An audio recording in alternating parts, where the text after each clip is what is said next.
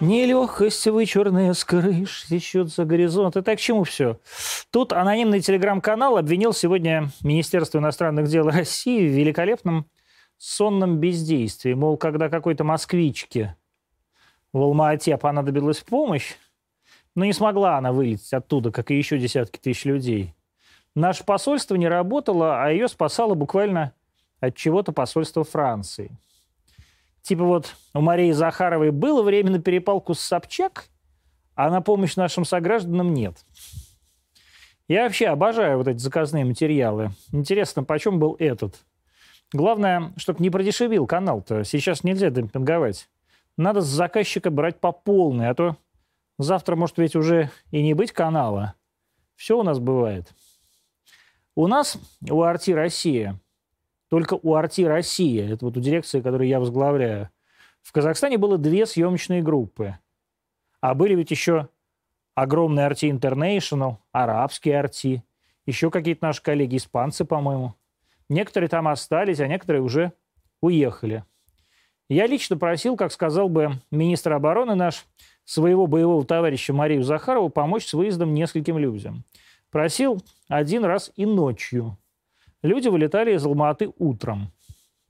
1700 человек за эти дни были вывезены в общей сложности бортами Минобороны, и не только, кстати, из Алматы и из Бишкека на родину. 1700 человек. И, между прочим, не только журналистов. Там были детские группы, случайно оказавшиеся в Казахстане в это время, спортсмены какие-то, ну, просто граждане нашей с вами страны. МИД сумел организовать их вывоз, договорившись с Минобороны, то есть военными, повторяю, в общем, почти секретными бортами. 1700 русских, да и не только русских людей. Про секреты мы забыли на эти дни, а людей спасали. Вывезли даже австрийского военного атташе, консула Венгрии вывезли. В общем, всех вывезли и еще вывезут, кого потребуется. Наш коллега, военкор Арти Россия, опять же, дирекция, которую я возглавляю, попал там под замес и оказался в отделении полиции. И выручал его оттуда все тот же наш МИД. Ночью коллеги не спали, искали, нашли и вызволили. Ну, не без потерь, правда. И вот, оказывается, какую-то москвичку вывозило посольство Франции. Коллеги, москвичка – это не гражданство, это место проживания. И москвички если она реально существовала, французы помогали только по одной причине, потому что она гражданка Франции. Тогда у меня к французам вопрос. А зачем вы женщину с ребенком трое суток ждать заставили? Не стыдно вам? Могли часа за четыре вывоз организовать там через Бишкек-то рейсом. Но французы, они такие, они не наш МИД, они не понимают, что можно и дело делать, и Собчак собачиться. Они узкоколейные, им надо внедриться в тему, по этажам побегать. Тем более у бывшей русской подданной в квартире кавардак. Да и от столичной голова на утро не болит. А по французским меркам трое суток – это вообще только начало работы. В общем, друзья, я понимаю, что вы Захарова ненавидите. Да и размещал вы дело святое. Но вы как-то совесть-то имеете. Ведь когда сами в такую ситуацию попадете, не французы вас будут из-под обстрелов вывозить, а Марья Владимировна и наши русские военные летчики. Очень желаю вам только на такой борт успеть. А то реально могут и башку отстрелить. Александр Баунов, политолог, главный редактор сайта Карнегеру. Так, правильно ты правильно, называешься? можно и так. Находится у нас. Александр э, Германович тоже был когда-то сотрудником Министерства иностранных да. дел. Даже в переломный работал, момент. В переломный момент. Переломный. Даже, даже работал под э, началом э, Валентины Ивановны, Валентины Ивановны Матвиенко чуть, чуть в посольстве работал. Греции. Валентина Ивановна была послом Греции. Валентина Ивановна, кстати, один из четырех чрезвычайных полномочных послов женщин э, в нашей стране сейчас. Э, одна, и один из четырех чрезвычайных помощи послов женщин как раз Мария Владимировна Захарова. А, что ты думаешь про ситуацию в Казахстане? Политический уровень, экономический Вообще, давайте. Ну смотри, они, э, значит... Знаете центр... что, дайте отбивку, а мы потом все равно да. будем про Казахстан да. говорить. А я молчу во время отбивки.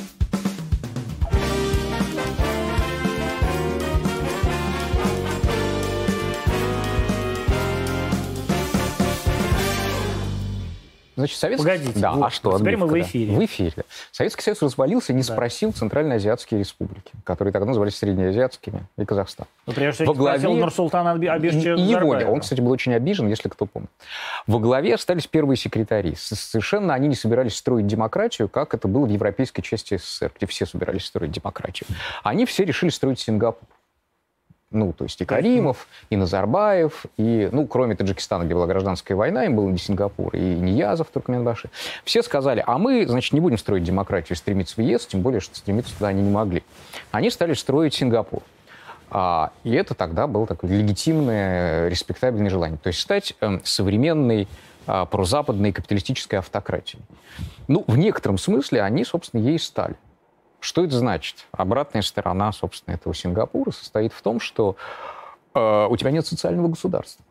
Его нет вообще. Да? То есть мы как бы по цифрам с Казахстаном а, Сравнимы. сравнимы. Был По даже цифрам такой это в смысле ты по цифрам по душевой ВВП, да. например, а по душевой ВВП, в частности, по паритету покупательной способности. Был даже момент после, собственно, Крыма и Донбасса, когда рубль резко упал в 2014 году очень, когда Казахстан, а тенге еще не, успел не упал вслед за рублем, был вот такой триумфальный момент, когда Казахстан был самой богатой по, по душевому ВВП э, республикой бывшего Советского Союза, Ну, за, исключе- за исключением Прибалтики. Недолго мучилась. А, нет, но в любом случае там разница не, как бы, не гигантская до сих пор. Но а, в распределении доходов разница очень большая в всяких средних зарплатах, как бы небольшая, но в медианной, видимо, побольше. И главное, ну, как-то вот, э, например, вот сама идея поднять цену на что бы то ни было в два раза на Новый год, когда люди Под ждут Новый год, подарков да. под Новый год, она, ну, как бы приходит в голову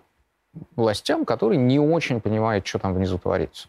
Это, конечно, ну, просто очень неуклюже. В принципе, даже если ты поднимаешь с очень низкого уровня до просто низкого, как они делают в Казахстане. А насколько ты считаешь, э, вообще важна цена на э, Правильно Ну, это называется? Жирный мы- природный газ? Мы, да, да, мы там не живем. И мы Да, как я бы живем в тебя- другой я- ценовой категории. Я тебя... Люди, Нет, которые я тебя там не... Подожди да. секунду. Я не спрашиваю тебя, насколько э, важно или не важно поднять в два раза. Это очевидно важно. Но насколько важно вообще СПГ? То есть нас- почему он для них важен, СПГ именно? Он для Ну, них потому как бы что- основной источник Потому что у топлива? Казахстана нет своего природного газа, СПГ... То есть это туркменский газ? Нет, СПГ – это побочный продукт э, выработки, э, добычи нефти. Это пропан-бутан, как писали на советских машинах. Это я уже ухожу там, изображаю себя нефтяником, Да? я просто консультировался. Значит, э, нефть... Точно? Точно. Нефть, Друзья, проверьте. да, нефть они экспортируют, Мгм. собственно, и это большое, кстати, отличие от Казахстана, Казахстана от России, и, который делает его действительно ближе к какому-то там Сингапуру. А, они в 90-е пустили в свою нефтяную и немножко газовую отрасль, немножко, потому что ее мало, в принципе, пустили западные компании. Ну, мы тоже пустили. Мы пустили, но потом 90-е. выдавили. Правильно сделали. Да, а они нет. Ну, вы дураки. Ну, Вот мы и видим. Обсудим, да. В общем, э, это гораздо менее социальное государство. Во-вторых, а, что там на Востоке обычно? На Востоке семья. Внешне, для внешнего наблюдателя, режимы в России и как бы в Казахстане похожи. Да? Ну, такие долгие, персональные, автократии с, ну, как бы с чертами приличия. Э, Ну, то есть они не, не варварские диктатуры, там, не военные хунты, ну, вот у них есть институты. В общем, они как бы такие приличные. Но у нас все-таки нет семьи Путина. Вот. Ну, ты, ты, да, которая- ты дошел да. до сути сразу. Э, Там семейный э, режим, а у нас не семейный. Соответственно, э, и это очень характерно для Востока. И эта семейственность, видимо, да, судя по тому, что ты встречаешь там сам, когда путешествуешь по любому Востоку, и э, ты встречаешь, собственно, когда разговариваешь с людьми, что семья перекрывает вены, артерии, капилляры, то есть все, где есть потоки. Даже вот сегодня в прекрасной такой довольно выдающейся, кстати, речи Такаева было а, о том, что вот этот Банк развития Казахстана превратился в кормушку определенных людей. Ну, я не знаю, на кого он точно намекал. Нет, на он там конкретно намекал на... Нет, он конкретно намекал на э, Назарбаевский клан. Да, он же Назарбаевский, сказал да. на людей, обогатившихся э, благодаря, благодаря первому президенту Казахстана э, Елбасы. Ну да, собственно, его, его, его как бы месседж сегодняшний состоял в том, что спасибо отцу нации, нашему Ататюрку, значит, Нурсултану Абишевичу Назарбаеву. Елбасы. который- да, Ел- Елбасы, да, он даже, А что такое Елбасы?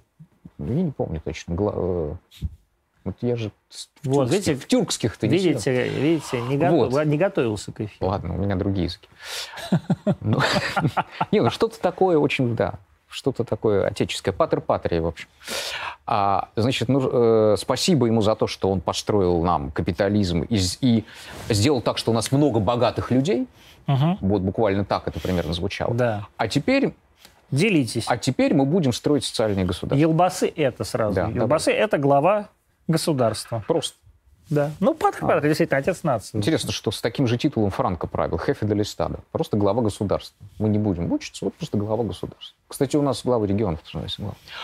Вот, и э, вот это была заявка. То есть мы отодвигаем семьи, мы пытаемся, значит, открыть эти артерии, Лидер капилляры. И так. Ты же понимаешь, да, что это, э, значит, эта семейственность, она же не только на верхнем уровне. Там на уровне Акимов, видимо, то же самое, там на уровне там, глав районных администраций. И, ну, просто когда ты путешествуешь по Востоку, и ты просишь кого-нибудь там, какого-то свой, какой-то свой контакт, дайте водителя. Он же водителя пришлет не, не того, который хор- хорошо водит, да, или хорошо говорит по-английски, а родственника. Ну, правильно. Просто родс- родственнику надо дать подзаработать. Ну, потому что он не знает никого, кроме родственников, на Ну, самом деле. о- просто нет, там даже не так. Это будет с его стороны некрасиво и неприлично, если он родственнику не даст зара- заработать. То есть если он предпочтет, как мы говорим, меритократически другого чужака, чужого человека, не из семьи родственников, он просто неприлично поведет себя по отношению к семье. Это не то, чтобы, понимаешь, твое желание. Это в некотором смысле твоя социальная обязанность. Так социум устроен. Ты должен дать заработать сначала родным. Вот, э, наверное, как в Москве времен Грибоедова. Так. Ну, ну да. Ну вот, не знаю, Такаев делает заявку сейчас на то, что он эту систему как-то размоет. Насколько это ему удастся, не знаю. Что у него там с собственной семьей, мы пока не знаем. Ну Вот. Он давно вроде бы наверху, но про семью Такаева никто не слышал. Ну, посмотрим. В общем, это вот на уровне, э, значит, социума. Почему взбунтовались, почему это Пугачев, Пугачевщина началась. А это Пугачевщина началась? Или все-таки это действительно были мирные протесты или там, так сказать, какие-то организованные мирные протесты, которые потом каким-то образом были кем-то, опять же, спровоцированы вот на погромы? Ну, ретроспективно, да, вот возьмем бунты крестьянские российские. Не, ну что, зачем вы бунт просто- крестьянские российские брать? Давайте возьмем все, что произошло в Казахстане. Ну, мы видим, что это не Беларусь, да, это какой-то Бела- другой формат. Да, конечно. Ну, это, значит- это, это военизированная абсолютно Значит, э, спецоперация. Значит, Пугачевщина, к которой что-то кто-то присоединился. Кто и что к ней присоединился, мы не очень понимаем. Все опрошенные мною казахстанцы, казахи и так далее молчат как рыбы. И больше того, там люди, которые работают на месте, ну вот там, а, Соловьев, э, Володя такой прекрасный коммерсантовский корреспондент. Не Владимир Рудольфович. Да, нет, да, вот, да, другой Соловьев, который из И коммерсанта... не председатель Союза журналистов. Да, да. Тут два Володя Соловьева, которых я знаю. Да, наш автор в том числе. А, вот он там. По-моему, он тоже пока не может понять, кто были эти вооруженные люди. Но э, мы еще понимаем, как происходит транзит в режиме такого типа. Значит, есть, ну, собственно, отец нации, да, барин. Которого Главный. никто не видел пока. Э, Ну да, его не видели, но он уже ушел с Гулисы и, видимо, уже оттуда не выйдет после того, что произошло. И дальше он передает власть преемнику. Ну, А, условно передает. Усло- Нет, ну передает все-таки, ну под надзором. Да, ну я говорю, условно Значит, передает. а, И ставит э, к этому преемнику в команду грандов режима. Да? Вот таким грандом был, собственно, Масимов. Это кто? Ну, он был долго премьер-министром, много лет, дважды он был премьер-министром, а в последнее время он был главой КНБ. Вот, э, То есть КГБ местное. КГБ местного, Мгм. да, да. ФСБ, КГБ, там, не знаю. да. Комитет национальной безопасности Да. Казахстана, да. И вот э, он должен как бы присматривать за президентом, преемником. Но, во-первых, преемнику докучает эта опека. Э, И это какая-то вещь, которая происходит вот довольно регулярно. Там, как минимум, вот что я книжку заканчиваю сейчас про Франка Салазара и так далее, там ровно те же проблемы. А, значит, опека ему, конечно, не нравится. Но главное, что и опекун, опекуны, ну, я имею в виду вот этот условный Масимов, и те люди, которые считают себя а, круче, чем преемник. Ну, Дорига, например. Ну, Дериган. И вообще- Дорига Назарбаева, дочь вообще- Назарбаева, которая, я не знаю, она возглавляет до сих пор Верхнюю палату. Это я просто зрителям объясняю, может, не очень в курсе. Она возглавляет до сих пор Верхнюю палату парламента или нет? Вот я не помню. Вот я тоже не помню. Она возглавляла... возглав- Да, была типа вот у нас Матвиенко. Почему, собственно, Франко там тянул э, с э, назначения преемника, там, ну, за 4 года до смерти только сказал, что все-таки, да, вот этот вот человек, Хуан Карлос э, Бурбон и Бурбон, у нас будет вот моим официальным преемником. Почему Салазар не успел назначить преемника, его хватил удар, и его, так сказать, уже окружение слепило, ну, то есть выбрало Каэтану? А, потому что, ну вот страшного. У тебя начинается, во-первых, второй полюс лояльности формируется в номенклатуре. Во-вторых, не бывает преемника, который удовлетворит все, э, всю твою группу поддержки. То есть обычно все-таки авторитарный режим, он там, опирается не только на грубую силу, он опирается на разные группы поддержки, которые по-своему видят продолжение режима после того, как он будет передан так сказать, следующему лицу. Они просто лицо это видят по-разному. Есть консерваторы всегда, есть какие-то реформаторы, есть внутренние либералы, системные, как у них называют. Да? Есть то, что в советских МИДовских правках называлось разрешенный оппозиционер, да, человек, который как бы критикует изнутри, ему это можно, да, а другому... То есть Ксения Собчак? Ну, можно, да, например, например, да. Или кто у нас еще может быть разрешенным оппозиционером? Ну, пусть будет так. А, и вот ты называешь имя, и ты понимаешь, что это имя всех не устраивает. И, с одной стороны, формируется полис лояльности вокруг этого человека, с другой а, полюс отторжения, да, те люди, которые ни в коем случае не хотят подчиняться, вот это кто такой, да? Барину мы готовы подчиняться. Барин пусть нас имеет. А кучер за что? Кучеру мы не А дадим. ты считаешь, что они воспринимают э, Такаева как кучера? Я уверен, что какие-то люди воспринимают его как э, недостойного подняться на высоту, на, ну, которую вот Дарига, Назарбаев. Дарига Назарбаева, например, не возглавляет больше mm. Верхнюю палату парламента, тем не менее, но, очевидно, она остается какой-то очень сильной фигурой да, в Казахстане. Опять же, вот я говорю очевидно, а на самом деле ничего не очевидно, потому что я, например, вообще не в курсе, что там происходит, и все, что произошло, это, конечно, абсолютно неожиданно. Да, это же почему еще, собственно, так наши рванули быстро э, тушить пожар, потому что все-таки Казахстан был образцовой страной во многих отношениях.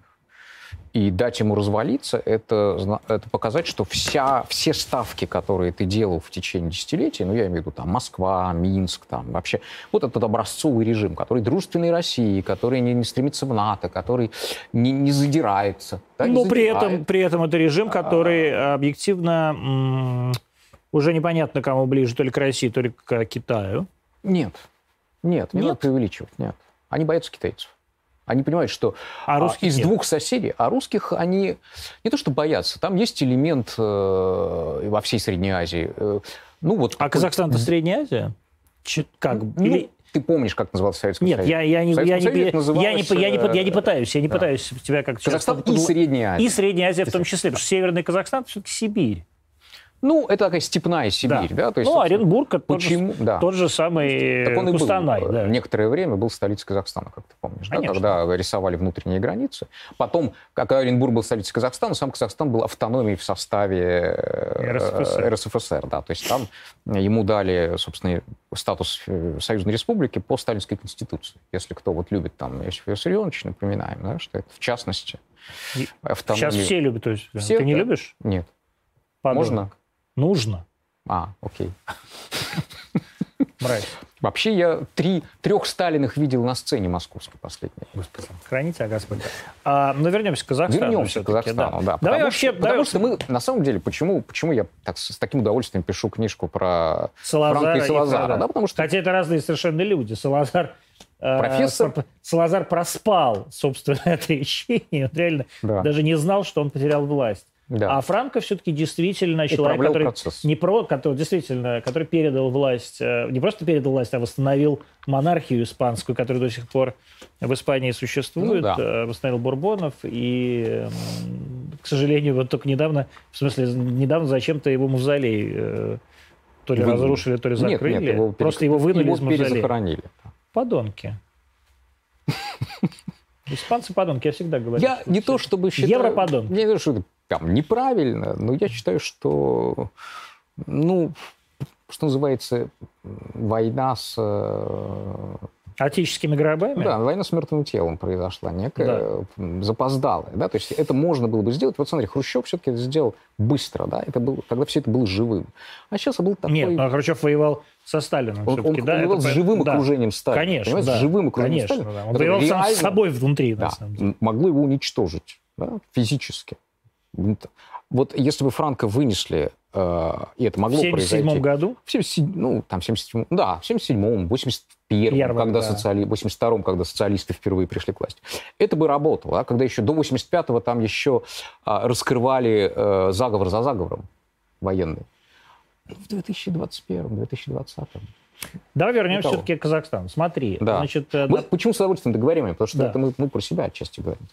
А, Казахстан. Да. А, Нурсултан Назарбаев, человек, который напом... вот опять же, напомним зрителям, да, человек с абсолютно такой феерической советской карьерой. Он был таким э, названным сыном тогдашнего первого секретаря Казахской э, ССР Кунаева. Э, благодаря Кунаеву сделавшему головокружительную карьеру да, до секретаря э, ЦК из э, там какого-то директора завода Целиноградского, да, э, там постепенно, да, но довольно быстро очень молодым стал а, председателем правительства, по-моему, да, или секретарем ЦК. Да, он, по-моему, секретарь, первым секретарем ЦК. Нет, первым секретарем ЦК он, смени, он, сменил, сменил он Кунаева. сменил Кунаева. Он, Даже... Была вот эта знаменитая речь, когда приехал, а, приехали, при, при, при, приехали менять Кунаева, да, mm. и при Горбачеве, и э, Нурсултан Абишевич стал первым секретарем, предав буквально своего...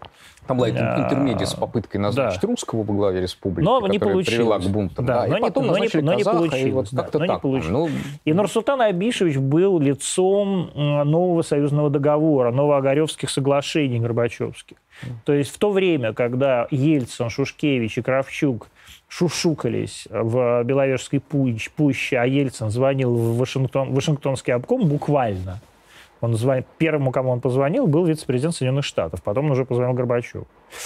А, в это время Нурсултан Абишевич Назарбаев а, был лицом нового переподписания да, а, союзного договора. И напомню, что, вообще-то говоря, прошел тогда всесоюзный референдум, который поддержал сохранение Советского Союза. Там, по-моему, 80, 80% населения поддержало. А тогда по поводу референдумов и вообще выборов не было ни у кого никаких сомнений. А, и вот э, приходит Нурсултан Абишевич, который становится, значит, королем вдруг подаренной ему страны отдельной. И вокруг него возникает вот этот его целиноградский северный клан. Ну, да? Там дело не только в, в клановости.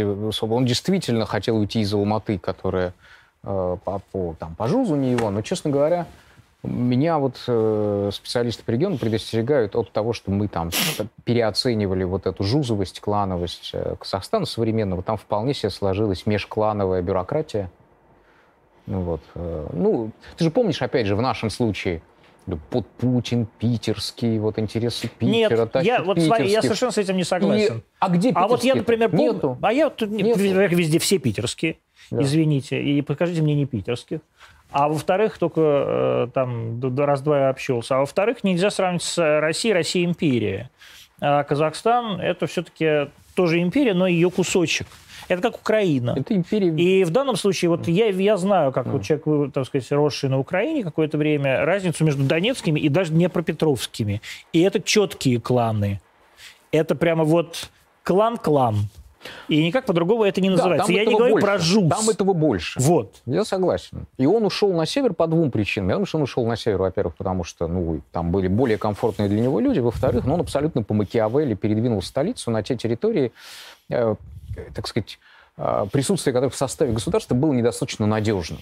То есть он просто боялся за север. То есть он ну, считал, что это русские земли? И, честно говоря, ну, потому что там действительно Может, местами, русские земли? местами русское большинство. Эти города, это даже не имперские города, а там казачьи форты были, а это вот именно советские города. Ну, конечно, Целиноград, Караганда, Караганда Кустанай, ну, это, это, все вот это все наши да. города. И, э, ну, вероятность того, что в сецессию идет, а отделится э, регион, где столица, она все-таки ну, в разы меньше. Вот представьте себе, что какой-нибудь условный, так сказать, в альтернативной вселенной умный Гамсахурди переносит не, не бьется с абхазами, а переносит столицу Грузии, всей страны в Сухуми и раздает часть постов, так сказать, местным. Он же не сумасшедший. Ну, неважно. Гамсахурди был, конечно, сумасшедший. Да. Ну, неважно. В общем, э, вот что-то такое, да, ты двигаешь столицу туда, вот ровно у Макиавелли есть такой совет. Если вы завоевали территорию, и если у вас территория, которую вы, за которую вы боитесь, она может отложиться, э, принесите туда столицу. Будет надежно. Ну, примерно так. Не очень понятно, правда, что он имел в виду. Как? Кто, Макиавелли? Да, ну да, когда, когда он писал, тому, кому он писал. Ой, слушайте, ну я не знаю, там обсуждал какие движения границ итальянских государств. Обсуждал. Но в данном случае, да, имел в виду, что Милан должен быть, что столица Милан должна была принесена в Флоренцию. Нет, ну там Милан никогда не поглощал Флоренцию. Не, не, вот я про это и говорю. Бог, что? Да, не знаю. Вот, зато Флоренция поглотила Сиену, там потом да, обсуждал но очень много. писал он это все-таки а. э, Борджи. Ну да, неважно. Ладно, мы это, это, это, это точно не про Казахстан уже. А потом двуязычие он сохранил. То есть он не стал раздражать местных русских, при том, что деколонизация там, прошла успешно. Нет, э, ну, не было на высоких постах. Ну, скажем так, э, русские на министерских постах и на, даже на постах глав областей не были представлены соразмерно тому э, количеству людей русскоязычных. Да? И потом понимаешь, что русские внутри Казахстана это и украинцы, это и армяне, это и грузины, там вот, собственно, немцы. Это же действительно место, куда эвакуировали и ссылали, и переезжали. Мама у меня чуть не поехала на Целину. У меня вот а, отец был на Целине. Ну, например. просто она была молодая выпускница, кстати, Луганского сельхозинститута. Там, а, то есть еще и ДНР, ЛНР. Да, да, то есть у нее много было вариантов.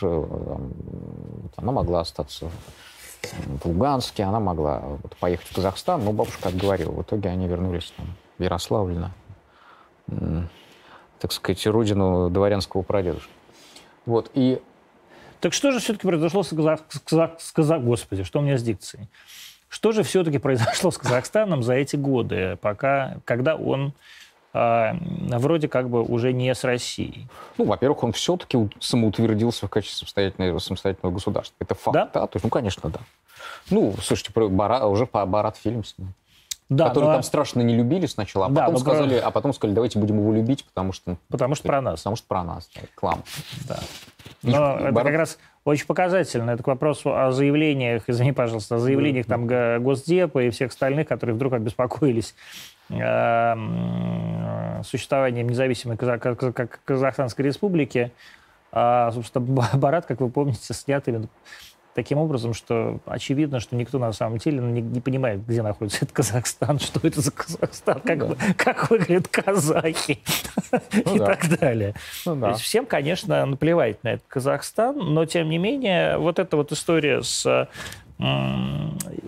Сейчас все говорят о том, что, mm. ну, вернее, все говорят вот на, на нашей стороне, да, на стороне, так сказать, государственных э, э, СМИ, что это вот там Западом инспирированная история. Я вот плохо верю в то, что это инспирировано непосредственно... Вот Букачев, да, да, да, непосредственно ну. из Америки. Но очевидно совершенно, что это оплачено каким-то вот, там сказать, казахским казахско, казах, казахским богато, бога, бога, казахской богатой оппозицией. Вот она да. антитакаевская или она антиназарбаевская? Ну, смотри, во-первых, э, почему... Э, во-первых, Э, Казахстан никогда не был на таком разрыве между Россией и Западом, как, э, опять же, Советские республики Восточ... и вот эти страны и республики э, европейской части России. Потому что европейская часть Советского Союза унаследовала двуполярность от холодной войны. НАТО не НАТО. ЕС. Там же нет НАТО. И нет ЕС. То есть страна, которая вышла из состава Советского Союза, она ни к чему не присоединяется. Ее, у нее второго полюса нет, ее никто не утягивает к себе. Ну вот и все. Это уже, так сказать, большое облегчение. Во-вторых, Но вот смотри, я... Поэтому э, у нас на самом деле есть, это к вопросу о том, какие у нас отношения с Западом. У нас отношения с Западом к Западу от России одни, а к Востоку от России другие. Иногда вообще ощущение, что это два разных газдепа и два разных МИДа работают. Где-нибудь там, на корейском направлении, на японском. Да, какие у нас... Ну вот, смотри, Корея, союзник а, США, южный, я имею в виду, да, да. на границах с Россией, а, десятки тысяч американских солдат стоят на этой территории, рядом, вот, собственно, с российскими границами. Представь себе, значит, к а, западу от России ситуацию. А, а когда... каким образом они могут стоять с российскими границами, если ну, у нас граница ну, с Северной ну, Кореей? недалеко. Ну, понятно, что они не против нас. Ну, да, то есть они стоят на границе с Северной Кореей. Да, ну это все как бы, да. Они не на нашей границе ну, стоят. У нас с Польшей тоже граница только в Калининграде. Да, но у нас с Польшей все-таки есть граница, а главное, что все-таки да. граница с Белоруссией – это наша граница, ну, а мы ее охраняем буквально. А границу Северной Кореи мы нет, не охраняем. все-таки белорусский. Ну, на, там сейчас летают наши э, уже... По-моему, мы охраняем только таджикскую. Нормально, все, все наше, всегда. Вот, поэтому Казахстан не был, так сказать, так разрываем на части, или, или с нами, или с ними, определяетесь. И они могли спокойно этот баланс поддерживать. И они его поддерживали. Во-первых, потому что, ну, представляешь, появляется некий Казахстан. У него есть свои недра, да, своя нефть и металлы и так далее. Нет Там компетен... много всего есть. Нет компетенций союзных, нет технологий, нет инвестиций. Ну, финансовый коллапс по всей территории бывшего Советского Союза. Даже если у тебя есть технологии, условно говоря, тебе нужно позвать э, деньги. У России денег в этот момент нет. Она сама просит. У, у Китая, кстати, в тот момент тоже у не было. У Китая в тот момент денег тоже нет, и у него в тот момент нет никакого желания заниматься экспансией. Китай в тот момент это няшка и панда. Он сидит у себя там внутри границ, никого никуда не вылезает. И этим всех радует. И, а, а, естественно, они позвали западные компании. ExxonMobil, Shell, BP, все там прекрасно добывают нефть в рамках СП. Сначала на очень невыгодных для Казахстана условиях, потом, я так понимаю, эти условия подкорректировали, но тем не менее это СП. Вот, поэтому Запад там присутствует. А, никто тебе не говорит или-или. Поэтому отношения были идеально сбалансированы.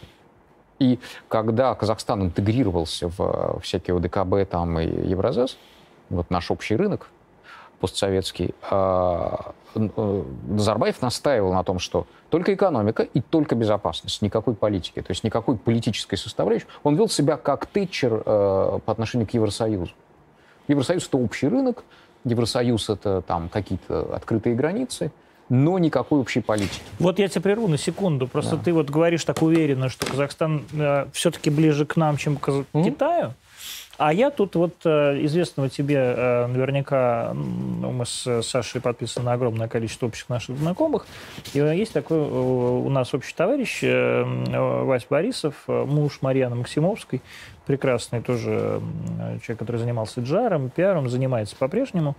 И который, э, так сказать, недавно написал пост, что Россия полностью давно уже потеряла Казахстан, имея в виду, что э, каким-то образом он все-таки ближе к Китаю. Ну, есть... Вот есть такая прямо уверенная позиция многих людей, я ее неоднократно читал. Ну, смотри, в смысле экономического присутствия, а, значит, чем плохо, а, чем плохо взаимодействие в экономике России и Казахстана? они не дополняют друг друга. У них один и тот же продукт. Сырьевая, сырье. Да, это две сырьевые экономики, которым друг другу буквально нечего предложить. Вот прям совсем.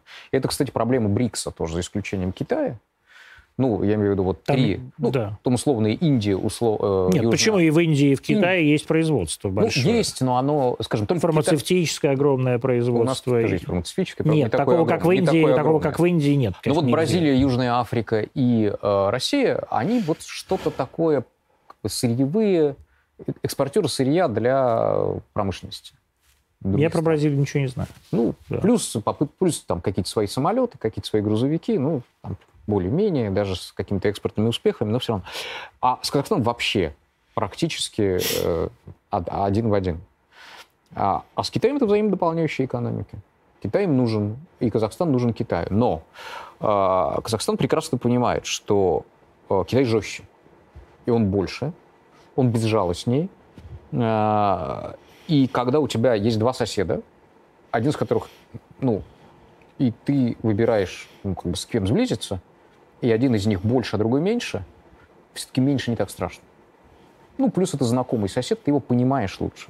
Вот Ты сейчас, говоришь на этом языке. Ну, конечно, сейчас Такаев, ну, конечно, сейчас Такаев э, речь произносил для своих там, вот вся в Да, да, я... На русском языке. Да, абсолютно. Я видел какой-то вот разговор там местного Акы, как он называется, Акима, да. а, с одним из так называемых протестующих, угу. а, то ли в Кустанае, то ли где-то. Ну, они оба казахи, но тем не менее. Они говорили на чистом русском языке, и очевидно было, что по-казахски они, наверное, не очень. Это знаешь, какой признак? Э, приз... Есть казахи, которые не говорят на русском, это, кстати, не очень хорошо. Ой, не говорят не на русском. Казах... Да, mm-hmm, и да. есть говорят, которые не говорят на казахском. Да, это те, тоже не очень хорошо. Да. тоже не очень хорошо.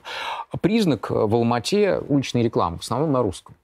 Объявление на работе, о работе э, требуется, требуется, в основном на русском. То есть ты адресуешься двум общинам, плюс тем казахам, которые не знают казахского, городским казахам. Такие есть. Я не знаю, хорошо это или плохо, на мой взгляд. Я, я как филолог люблю разные языки. Я считаю, что если ты казах, ну, выучи казахский. Ну, странно, да, казах да, не говорит ну, на казахском. Но во время моей первой там командировки единственной в Таджикистан в 2004 году моим там фиксером был э, таджик, который не знал таджикского, и его несколько раз чуть не убили во время гражданской войны, потому что он говорит, да я свой, я таджик. Они говорят, э, Хорошо, давай э, все-таки тогда посмотрим на то, как сейчас выглядит Россия, ввод этих войск УДКБ в Казахстан, насколько это было э, действительно закономерно, насколько это было предсказуемо, и насколько предсказуема и закономерна реакция такого коллективного Запада.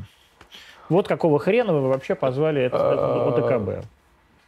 Ну, все более-менее закономерно, просто все в такой более мягкой форме. То есть, вот, например, если представим себе, что Россия вводит войска сейчас в Беларусь по там, просьбе условного Лукашенко. Почему условно? Безусловно, Безусловно, Лукашенко. Ну, Безусловно, Лукашенко, да. да. Такой разговор был. А немедленно просто буря была бы негодования по всему миру, плюс э, наверняка какие-то санкции. Сейчас даже не обсуждалось. То есть, строго говоря, Россия ввела впервые за там, десятилетие, э, ну, как десятилетие, есть Сирия, да, вот, а, хорошо, впервые после Сирии войска на территории чужого государства. Опять же, как ввела, да? Вот за Сирию же тоже не было санкций. Нет, а не почему? Было. С какого перепуга? Ну, мало ли. А нечего лезть. Ну, просто... Понимаете, логика разная, может быть. Не, ну, вот какая лезть, сейчас логика? Вот, Лог... то, что, вот, то, что я, вот то, что я вижу, на всю, смотрю на всю эту риторику, э, я понимаю, что риторика и действия – это разные вещи. И я понимаю, что риторика уже совсем какая-то шизофреническая, то есть что бы там ни сделала Россия, мы против, а Баба Яга против всего. Ну, потому что риторика, риторика а, обусловлена общим фреймом, общей рамкой. Рамка состоит в том, что Россия недружественная страна. Соответственно, экспансия недружественной страны нам не может нравиться. Но конкретных претензий они предъявить не могут. Во-первых, потому что действительно никто не отрицает, что протесты были э, насильственные. Это все видели. Там нет вменяемых журналистов, есть там такие... Мы же понимаем, да, что почему-то мы считаем, что мы говорим разными голосами, а Запад говорит одним голосом. Он тоже говорит разными голосами, еще более разными, чем мы на самом деле. Вот кто-то, наверное, сказал, что это Афганистан, и руки прочь, и, и груз-200, и, и, и так далее. А кто-то видит, что там происходит, что это был насильственный протест, что это бунт, что там, э, это, в общем, очень быстро переросло в погромы. И э, при этом, ну, опять же, если это внутри э, верхушки раскол, связанный вот с преемничеством и с неопределенностью объема полномочий преемника, потому что преемник говорит, у меня вся власть, а есть люди, которые близки к предыдущей власти, или которые сами имели какие-то претензии на власть, которые говорят, нет, у тебя не вся власть. И, видимо, паралич силовиков с этим связан. Почему в Алмате, например, э, не было сопротивления? Об этом тоже такая говорил. Куда-то разбежались люди, оставили арсеналы неохраняемые, там, дали забрать оружие у них. Потому что, ну вот, э, одно дело Назарбаева защищать, другое дело преемник. Одно дело там свергать Салазара, другое дело свергать Каэтана. Его и свергли в итоге. Да? Революция произошла. Поэтому вот э, э, понадобились, собственно, войска ДКБ. Когда у тебя нет э, стопроцентной уверенности в том, что все силовики тебе лояльны, что они будут действовать жестко и эффективно, э, ты зовешь других. Не, во-первых, для того, чтобы ну, иметь подкрепление, это ценно. Во-вторых, э, твои видят, что у тебя есть э, мускулы. Да, они взяты взаймы, да, они чужие, но как бы вот у тебя есть сила. И сила притягивает силу, а слабость отталкивает силу. Все, ты позвал русских, твои силовики выстроились вслед за ними. Даже если эти там, э, русские войска вроде бы, слава богу, не участвовали собственно, в подавлении, а вот что-то там охраняли, правильно, ну, логично чтобы никого не злить. Э, вот. Ну и в-третьих, э, все-таки э, какое-то, какое-то переформатирование режима происходит. Вот арестован Масимов. Масимов вообще, ну, что называется, как пишут в западных газетах, друг Путина.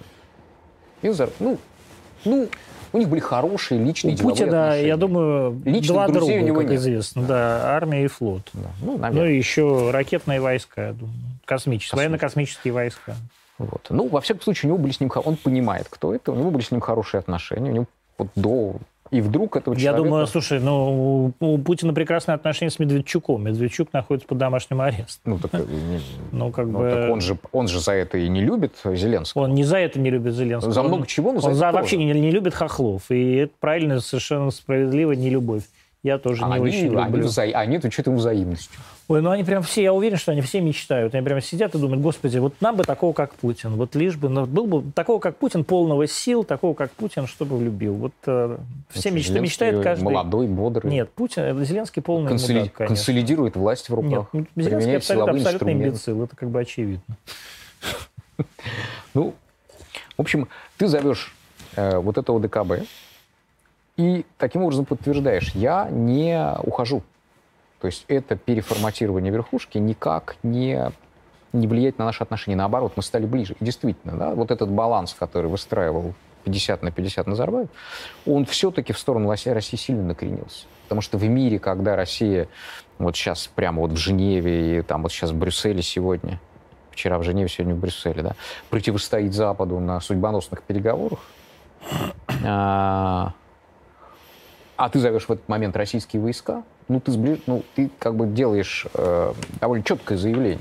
Да, мы не обвиняем Запад. И, кстати, заметь, да, что э, Такаев не обвинял Запад, в, именно Запад, в э, беспорядках. Лукашенко обвинял, Янукович обвинял, Путин обвинял И 2012 Путин, году. нет, и главное, что и Путин сейчас сказал так вот, он, конечно, не говорил «Запад, Запад, Запад», но он говорил, вот, а ма- майданные технологии, Майдан- мы не позволим. Ну, и так Майдан далее. технология это синоним Запада. А Вот я и говорю. Да, Такаев избегал и слова Майдан, и слова Запад. Он говорил за граница, куклово. Ну, как бы, это ты вроде и... Нет, ну за границей это тоже имеется в виду. Ну, имеется в виду оппозиция, имеется в виду исламистское какое-то подполье. Ну, скорее всего, он...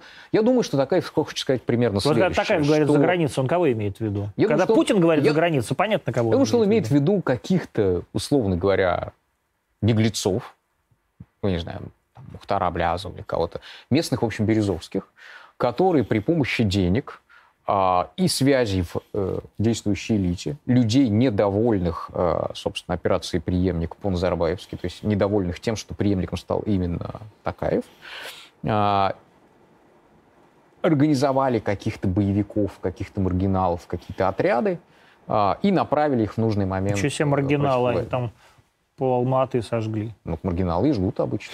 А, вот как-то, давай так, конкретно. Вот ты считаешь, это Назарбаев против Такаева, а, значит, какие-то неизвестные... Назарбаев против Подожди Такаева. секунду. А зачем? А вот сейчас, Да. сейчас, дай я сформулирую вопрос. Давай. Какие-то неизвестные, вот там, не знаю, Облязов, как ты говоришь, э, бизнесмены, опять же, Назарбаевского призыва против Такаева, а, какой-нибудь, э, не знаю, ваххабиты, да, такой коллективный ваххабизм против цивили- цивилизованного, цивилизованного центрального азиатского мира. Вот что это конкретно? Я думаю, что, во-первых, это не... Или это, то, в общем, выгодная России какая-то ситуация? э, она оказалась выгодной России, она могла оказаться невыгодной. То есть, если бы... То есть это, Ну, не, это не русские все инспирировали? Нет, Нет. нет, конечно. Ну, ну, нет, это, я же говорю, что для России это история успеха. Это дружественная Россия, интегрированная с Россией в разные общие форматы страна, а, которая к тому же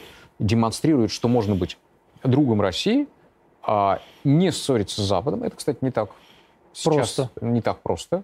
Ну, чем мы больше, так, чем мы полярнее, тем это труднее. А, и можно проводить, ну, как бы можно иметь независимую внутреннюю политику, что тоже неплохо. Да? Ты как бы показываешь остальным, что если вы с нами сближаетесь, это не то, что вы становитесь марионетками. Да, у вас есть какой-то, ну, какой-то люфт. Вот.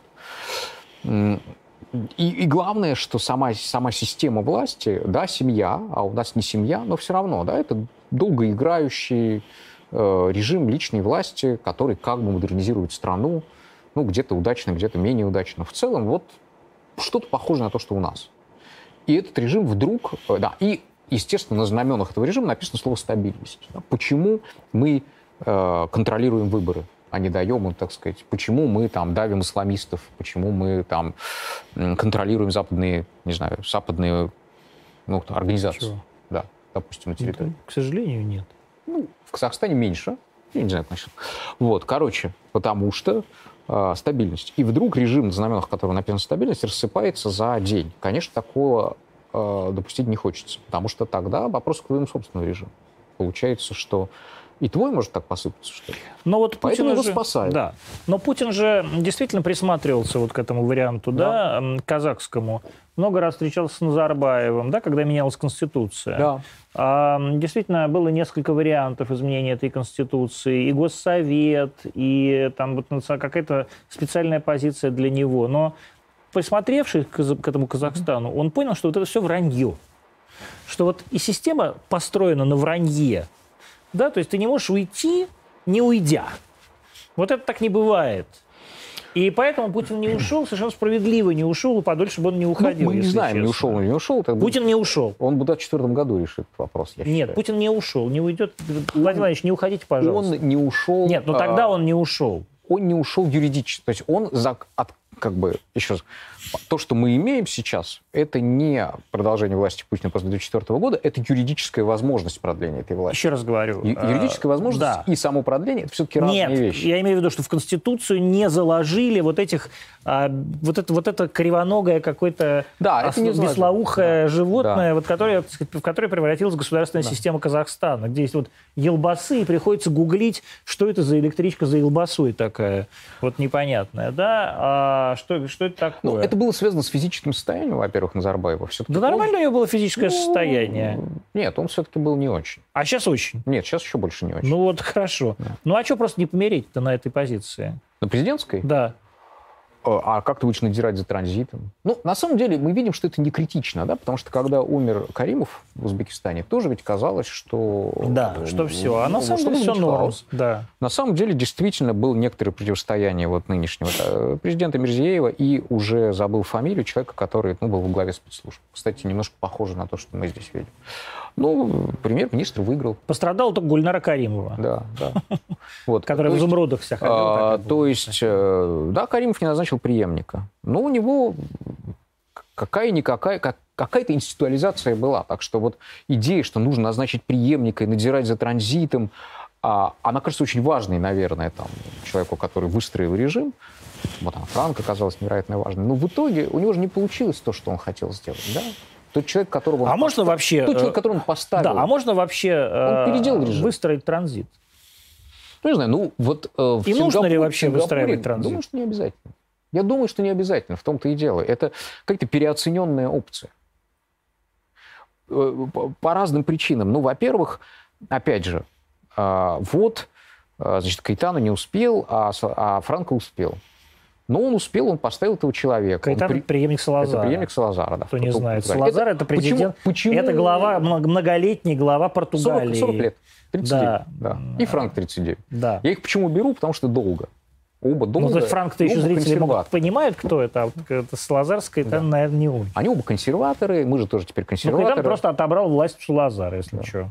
Ну да. Ну как? Ну его, да, просто Салазар же дедушкой был. его элиты Да. назначили. Все равно. Да, ну неважно, какая разница. Да, это Брежнев. Вот. А, а Франко передал власть э, человеку, которого воспитал буквально с детства в качестве преемника. У него были колебания, у него были сомнения, он ре- принял Нет, Просто решение. про, про- передал власть. Он А. поменял государственную систему. Да. Он превратил в, э, республику в конституционную монархию. Ну да, просто как бы в чем как бы легитимность преемника? Его легитимность состояла в том, что он покончил с хаосом э, республики и гражданской войной. Он ой, Значит, его право – это право победителя. Но у следующего, у преемника, и это, кстати, немножко похоже на ситуацию, потому что как бы, в чем легитимность Путина, почему он э, как бы, продлевается? Он покончил с хаосом 90-х. Да? Он вот как бы И восстановил... войны. А? И Ну, войны. войну, да. Да, он и войны, войну. конечно. Он вот э, восстановитель государственности, как он, по крайней мере, себя видит, как видит свои стороны. И как видит большинство россиян. А, ну, да, суть по голосованию. И дальше а, следующий человек не имеет этого источника легитимности, а может быть другой. А Но у вот у Франка, Медведева ее уже не было. ну, и гораздо меньше. Нет, вообще практически не было, да, поэтому, собственно говоря, и не получилось. Ну. Извините, с другой стороны, у нас какая автократия? Электоральная. У него была Да. легитимность на выборах, а у Франка не было выборов. Вообще. Ну, то есть это были, но они такие были в, в такой довольно условный законодательный орган, и только там часть его выбирала, как и Верховный Совет, часть по квотам, это же корпоративное государство. В чем будет легитимность преемника? Ну, вот хотя бы он будет королем, да, то есть вот так это было решено, решен вопрос. И вот этот человек, воспитанный им с детства, да, человек, который давал дважды клятву э, на Библии, клялся верности принципам режима, он этот режим все равно сменил. И э, в чем тогда ценность вот была? 40 лет, э, значит, у власти, из них 20 э, пестовали преемника, ну, который в итоге оказался человеком, который отменил, собственно, этот режим со всеми его принципами, назовешь совершенно других людей. Да, он сделал это как бы по закону, он не устроил революцию, он, он вынул э, демократию изнутри автократии, в чем, собственно, ценность этого опыта. Но э, если бы Франко посмотрел на 10, через 10 лет на Испанию, где у власти было правительство социалистов, которых он победил в гражданской войне, несистемная оппозиция, да, людей, которых он сажал, которые у него работали в трудовых лагерях, э, он бы очень удивился. При том же короле. Лихуане Карлосе, которого да, назначил но... преемником. Поэтому в этом смысле ценность преемничества, ну, очень условно. Может сработать, может не сработать. Нет, ну, Переоценивать ценность... не надо. Нет, но ценность преемничества Франка была идеологическая, ценность преемничества Илбасы, она все-таки очевидно и витальная. Да? То есть сохранить себя и свою семью. И, как видим, такаевское, вот такаевское преимущество, оно вполне, это вполне работает, да, то есть как бы и такая же история, на самом деле, с преемничеством была у Путина э, с, с Ельцином. Да. да когда, был, когда были даны все гарантии и Борису Николаевичу, и его семье, и эти гарантии все и выполнялись, и были выполнены, и выполняются по сей ну, день. Что это, и это прекрасно. Это слово чести. Конечно. Это просто слово чести. Могли выполнить, а могли посадить. Ну так поэтому, поэтому Путин хороший человек, а... Просто вот я к тому, что сейчас эти переговоры в Женеве, да, вот Россия там вышла с этой позиции. Да, что вы нам обещали. Вы, да, вы нам обещали, но, ну, там непонятно, как это, эти обещания были какие-то странные, вскользь, и действительно обязывающих обещаний они не делали. Другое дело, хорошо ли, если ты, так сказать, э, не делаешь обязывающих обещаний, а потом все равно... Ну, Дело не в этом. Сейчас они требуют... Э, ну вот давайте, сейчас вот да. Э, тоже зрителям надо объяснить, о чем идет речь. Значит, да. Завтра... Э, Вчера, сегодня, завтра. Ну, три, три дня, марафон. Там три дня, да, да. но это встреча НАТО-Россия, да? да, то есть вот той самой э, так называемой консультативной группы, которая была упразднена на ну, самом ну, деле. Совет, Совет России Совет НАТО, России НАТО, да, который да, не собирался. Который был в общем упразднен, но теперь лет. в общем как бы возобновился, потому угу. что ну, уже деваться, видимо, некуда. Хотя непонятно, что это некуда. По-моему, вполне есть куда, давно пора уже это все нет, история гораздо более, более, так сказать, э, резкая такая, вот необыкновенная. Да? Россия выкатила некоторые ультиматум. А, а какой Россия выкатила ультиматум? Россия выкатила ультиматум довольно поразительный честно говоря, даже интереснее, чем Казахстан. Просто, ну, Казахстан до, до некоторой степени завершенная история. И, кстати, история еще завершается тем, что войска УДКБ вошли и, скорее всего, быстро будут выведены. И это, конечно... Они точно будут выведены. Да. А насколько быстро они будут выведены, мы не знаем. Я уверен, что э, все-таки будет э, пересмотрен вопрос угу. э, и э, Байконура. И даже, наверное, в общем, закрытого Семипалатинского полигона. Ну, что Байконур? А, мы ну, платим на Байконур. Мы нет, ну, я думаю, меньше. что, так сказать, он будет как-то... Есть свой космодром теперь. Ну, пока еще нет нормального своего космодрома, все равно все летают с Байконура, но... Ну, да. а, хорошо, вот э, действительно, войска выведут. А, Это а, красиво. И, да, и, и как бы всем, всем, всем классно. Да. Что происходит между Россией и НАТО сейчас? А, ну, вот смотри, это это гораздо более э, долгоиграющая вещь. А нас есть время вообще? Да, да, да. Э, чем э, казахстанская тоже. Это просто так совпало, что у нас два судьбоносных события на, на, на двух флангах. На, собственно, западном направлении, и вдруг открылся вот этот восточноазиатский, вернее, центральноазиатский фланг, на котором вроде бы э, худшее, худшего не произошло.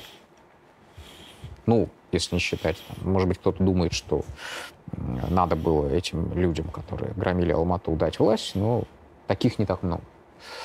А, э, я думаю, произошло следующее, что вот ты говоришь, что Путин не уйдет в 24-м, ну, может, не уйдет. Я такого не говорю. Я говорю, я очень надеюсь, а. что Путин Владимир Владимирович не бросит нас в 24 году. Вот да, ну, в 24-м будет там 73-74 года, точно не помню.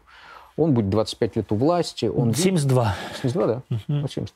Хорошо, не, не юноша, но и не Он будет не младше старец. Байдена да. на 6 лет, Байдена, избравшегося в первый раз. Ну, даже если мы берем горизонт 30-й год, значит... Э, Он будет как Байден, который только избрался первый раз. Что э, э, после того, как ты 20 лет у власти, и видишь, к 24 году... 24 20, года, 25. 25. А, ну, кроме некоторых, некоторого износа, который мы видели в случае Назарбаева и в случае Лукашенко, не то чтобы какие-то новые претензии возникли к обоим, да, но вот есть некоторые ресурс. Этот ресурс, он может почувствовать, что будет исчерпан. Но даже если он не будет исчерпан, и он сможет там, убедить граждан, что еще 6 или еще 12 лет ему необходимо, все равно он рассматривает свой период с точки зрения э, не политики, а истории. Конечно. Вот. Дальше, что а у нас... ты считаешь, что, например, Обама не так э, считал? Ну, Обама, безусловно, считался исторической фигурой с момента избрания, потому что это первый чернокожий президент Соединенных Штатов Америки. Да? Ты сразу историческая фигура. Дальше можно ничего не делать. Собственно, факт вручения Нобелевской премии по факту избрания э, президентом как-то и подтвердил, да, вот, это, вот этот взгляд на вещи, да, э, избрание чернокожего президента в Соединенных Штатах делает э, этого президента независимо от всего остального, просто исторически. Помазанником Божьим. Да. Поэтому и Путин Владимир Владимирович тоже имеет право так считать. Ну, внутри не всегда понятного иностранцам и понятного не всем а, россиянам контекста, в общем, да. Теперь, а, а, что провозглашено худшим событием 90-х, вот в нашей доктрине нынешней? Значит, расширение НАТО. Нет. Ну, одно из. Нет. Худшее, как известно, национальная трагедия под названием развал Советского Союза. Это не, это не 90-е. Это 91 год. Ну, 91 но я имею в виду, что это порог. Да? Вот как бы после, после развала СССР Э, что хуже всего, да? Ну вот, собственно, там. Нет, ну бедность, голод, ну, там бедность, много голод, Путин раз... говорил. Нет, Путин не говорил, во кстати, расширение. Нет, Путин, кстати, политике. в 90-е не было такого особого расширения НАТО. Не было. А, расширение НАТО как таковое произошло в начале нулевых. То есть было понятно, две, что... Было две волны. Да, вот в том-то и дело. Волна 99-го. Ну вот это уже не 90 И волна 2004 вот. И в 99-м, и тем более в 2004-м а у власти в России был Владимир Владимирович да. Путин. Особенно в 2004 Ладно, значит, во-первых, расширение НАТО, который, за которое так критикуют э, Ельцина и Горбачева, произошло при ком? Но это все-таки довольно инерционный да, процесс. да, это инерционный. Да, это, это все-таки следствие... не то, чтобы они взяли и решили, да, это следствие... давайте-ка мы сейчас расширимся. Конечно. А это, конечно, Ельцин в этом виноват, Борис Николаевич. Да. И Горбачев. Но произошло это при Владимире Владимировиче Путине. Нет, в первый раз в 99 году я же, Владимир я Владимирович еще не был. Его да. не обвиняю. Я понимаю, но я действительно поним... Владимир Владимирович Путин в это время, наверное, даже еще не был премьер-министром. Да, но в 2004 он уже был президентом. Безусловно, да. Дальше. Есть нехилый шанс, что Украина и Грузия вступят в НАТО при нем же. Нет. Есть. Нет. Есть. Нет, мы введем войска в Украину. Это наша земля. Это вот... Э... Хрен вам. Вот вам, а не вот, НАТО. Вот. Это вот, это вот, вот прямо... Даже не мечтайте, твари. Это вот, собственно, и есть суть ультиматума, который... Это абсолютно очевидно любому русскому человеку. Который обсуждался Никакая, никакая Украина а плевать. Это, это наша русская земля. Это никакая Украина там ничего не решит. А город Лемберг тоже наш русский? В смысле, город Львов? Да. Город Львов, названный в честь сына русского князя Даниила Галицкого Льва. Лемберг, это, знаете, вы у себя там в своих о Карнеге будете рассказывать. Это город Лемберг австро-венгерский у нас. Нет, но тем не менее, Нет, это понимаем, город, основанный, да. основанный, э, так сказать, Так и Константинополь, как, так и Стамбул, как мы знаем, греческий город. Да. Просто кто ж им даст? А, ну, сорян, но все-таки это разные вещи немножко. Это захваченный город. В общем, а, был, был, была такая... Это я просто пытаюсь, ну, как бы проинтерпретировать некоторую логику. Нет, ну то есть понятно, что русские вошли с ультиматумом. Значит, никогда Украина и Грузия да, не должны, не должны вступить, в НАТО. Потому что появился шанс, да. что это произойдет при действующем президенте, и его наследие Потому что Украина, это, вообще-то говоря, потомкам. вписала сейчас в Конституцию. Вот Или именно. вписывает в Конституцию, Нет, что мы, за... мы стремимся в НАТО. Мы отнимем у вас вашу Конституцию и сожжем ее на Красной да? площади, на лобном месте. Нет, да? посожжем ее на Крещатике вместе с вами, на ваших же огнях, как вы любите. На шинах, на покрышках. Тогда они побегут от тебя в НАТО просто. Нет, вот нет, нет. Побегут. Они все побегут к нам, поверьте мне. Украинцы, welcome home. В общем, в общем. А, идея в том, что это они хотят остановить. И, и остановить быстро, и действительно, то, что происходит сейчас в российской дипломатии, с ней давно не происходило. А может быть, никогда не происходило. Я думаю, что давно не происходило. Я думаю, что она ведет себя примерно в модусе хрущевской дипломатии сейчас. Даже не вот какой-то брежневской эпохи Хельсинского совещания, а вот какой-то такой хрущевской, может быть, ранней брежневской. Вот прям вот реально разговаривает ультиматум и бьет тапкой. Ну, правильно, те тоже так же ведут себя. Ну, Это вот еще неизвестно, кто из нас это, больше это Хрущев. называется, это называется деградация отношений. Да, но это как бы, да, это, это правда. У нас действительно больше нет с ними никаких отношений. Есть. Видишь, вот Шерман с Рябковым прекрасно, Ну, не улыбаясь. Не но- прекрасно. Я но, думаю, что не а, прекрасно. значит, не знаю, на чем основана эта уверенность, но есть в этом, конечно, элемент блефа. То есть ты, с одной стороны, собираешь войска у украинской границы. И вот- Что значит собираешь войска у украинской границы? Да. Вот это мне непонятно. Да. Мы Это наши войска на нашей Да, территории. правильно, у украинской А границы. Какая разница? Вы знаете, где находятся войска у мексиканской границы? Вас интересует это? Войска у канадской Я думаю, границы. я думаю, что если, Почему? Я думаю, что Почему? если бы Соединенные Штаты собрали группировку ударную у мексиканской границы, в Мексике бы забеспокоились. Да там стоит не просто Или- ударная группировка, там стена стоит. Местами, Там, там, местами, там люди, там местами. люди, там эти дружинники ездят и стреляют прямо из пулеметов по, а, по- по проезжающим по ночам а, сказать, грузовикам, потому что уверены, что в этих грузовиках мексиканцы и гватемальцы. Откуда же И- 150 тысяч детей-то и этих мигрантов сейчас? Потому что, они, к сожалению, Америке? дружинников мало, а детей много нарожали там в Латинской Америке. Вот и все. А какая-то глупость какая-то. Что значит, что значит Ваша Укра- испанская служба что с тобой не значит, согласится. Что это, я, слава богу, работаю на русской службе, служу России, а не Испании, не Гватемале, не Перу. А, самое главное, то есть я не понимаю, почему мы должны докладывать каким-то пиндосам, что у нас на территории Ростовской, Курской, Орловской областей, Белгородской, находятся наши русские ребята, которые, так сказать, а, служат, так сказать, в, в нашей русской армии. С какого перепугу? Ну, они и формально претензий предъявить не могут. Они все время формально эти претензии предъявляют. Вот я только что, неформально. вот я, мы сидим, а я читаю новости. Просто, дорогие друзья, действительно я не могу успокоиться. Этот, это враг сейчас находится в студии России. Начинается, В студии начинается. «Арти Россия». Он возглавляет Карнеги РУ. Карнеги – это американский этот пиндосовский институт, Вот, оплаченный. вот ты вот, э, да. Так вот, значит, Не что? выдержал. И поэтому, да, я, я уже не могу. И вот они, вот, русские. Значит, Ты, вра- э, ты а, и, значит, я просто читаю отрывки Да. из, так, значит, из интервью так называемого посла а, а, значит, США. Я не знаю, зачем он дал вообще интервью в России, а, в РФ. Посол говорит США, я не знаю, кто, как его фамилия сейчас, кто это человек, мужчина это или женщина, не в курсе. Вы тоже нет. Стягивание сил к границе с Украиной, сообщает этот мужчина, создает у США то есть у США есть сознание коллективное, ощущение чрезвычайной ситуации. Ну, что ты говоришь от имени России? Я не говорю от имени России, я говорю от своего имени. Я говорю, Ну. я умоляю, я, я служу России, я. А, не, а он, значит, значит, ну, он имеет право выступать от имени США. Но тем не менее, Ну, что смотри, значит стягивание? Это наша, это наша территория, наши войска. Они здесь находятся. Нам- мы имеем право как-то...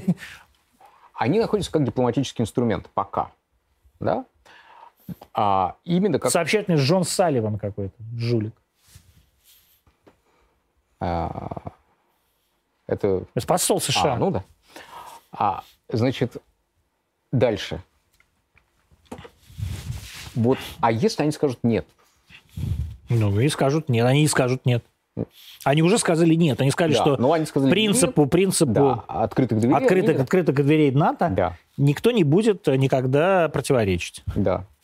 И Ну, и, что мы делаем? не знаю. И я не знаю. А я знаю, если как только Украина э, объявит о том, что она, вернее, как только будет, э, так сказать, дорожная карта провозглашена, то э, за день до этого э, Россия заберет себе законно причитающиеся ей русские земли под названием так называемая Украина, которую подарил украинцам Сталин, Иосиф Виссарионович.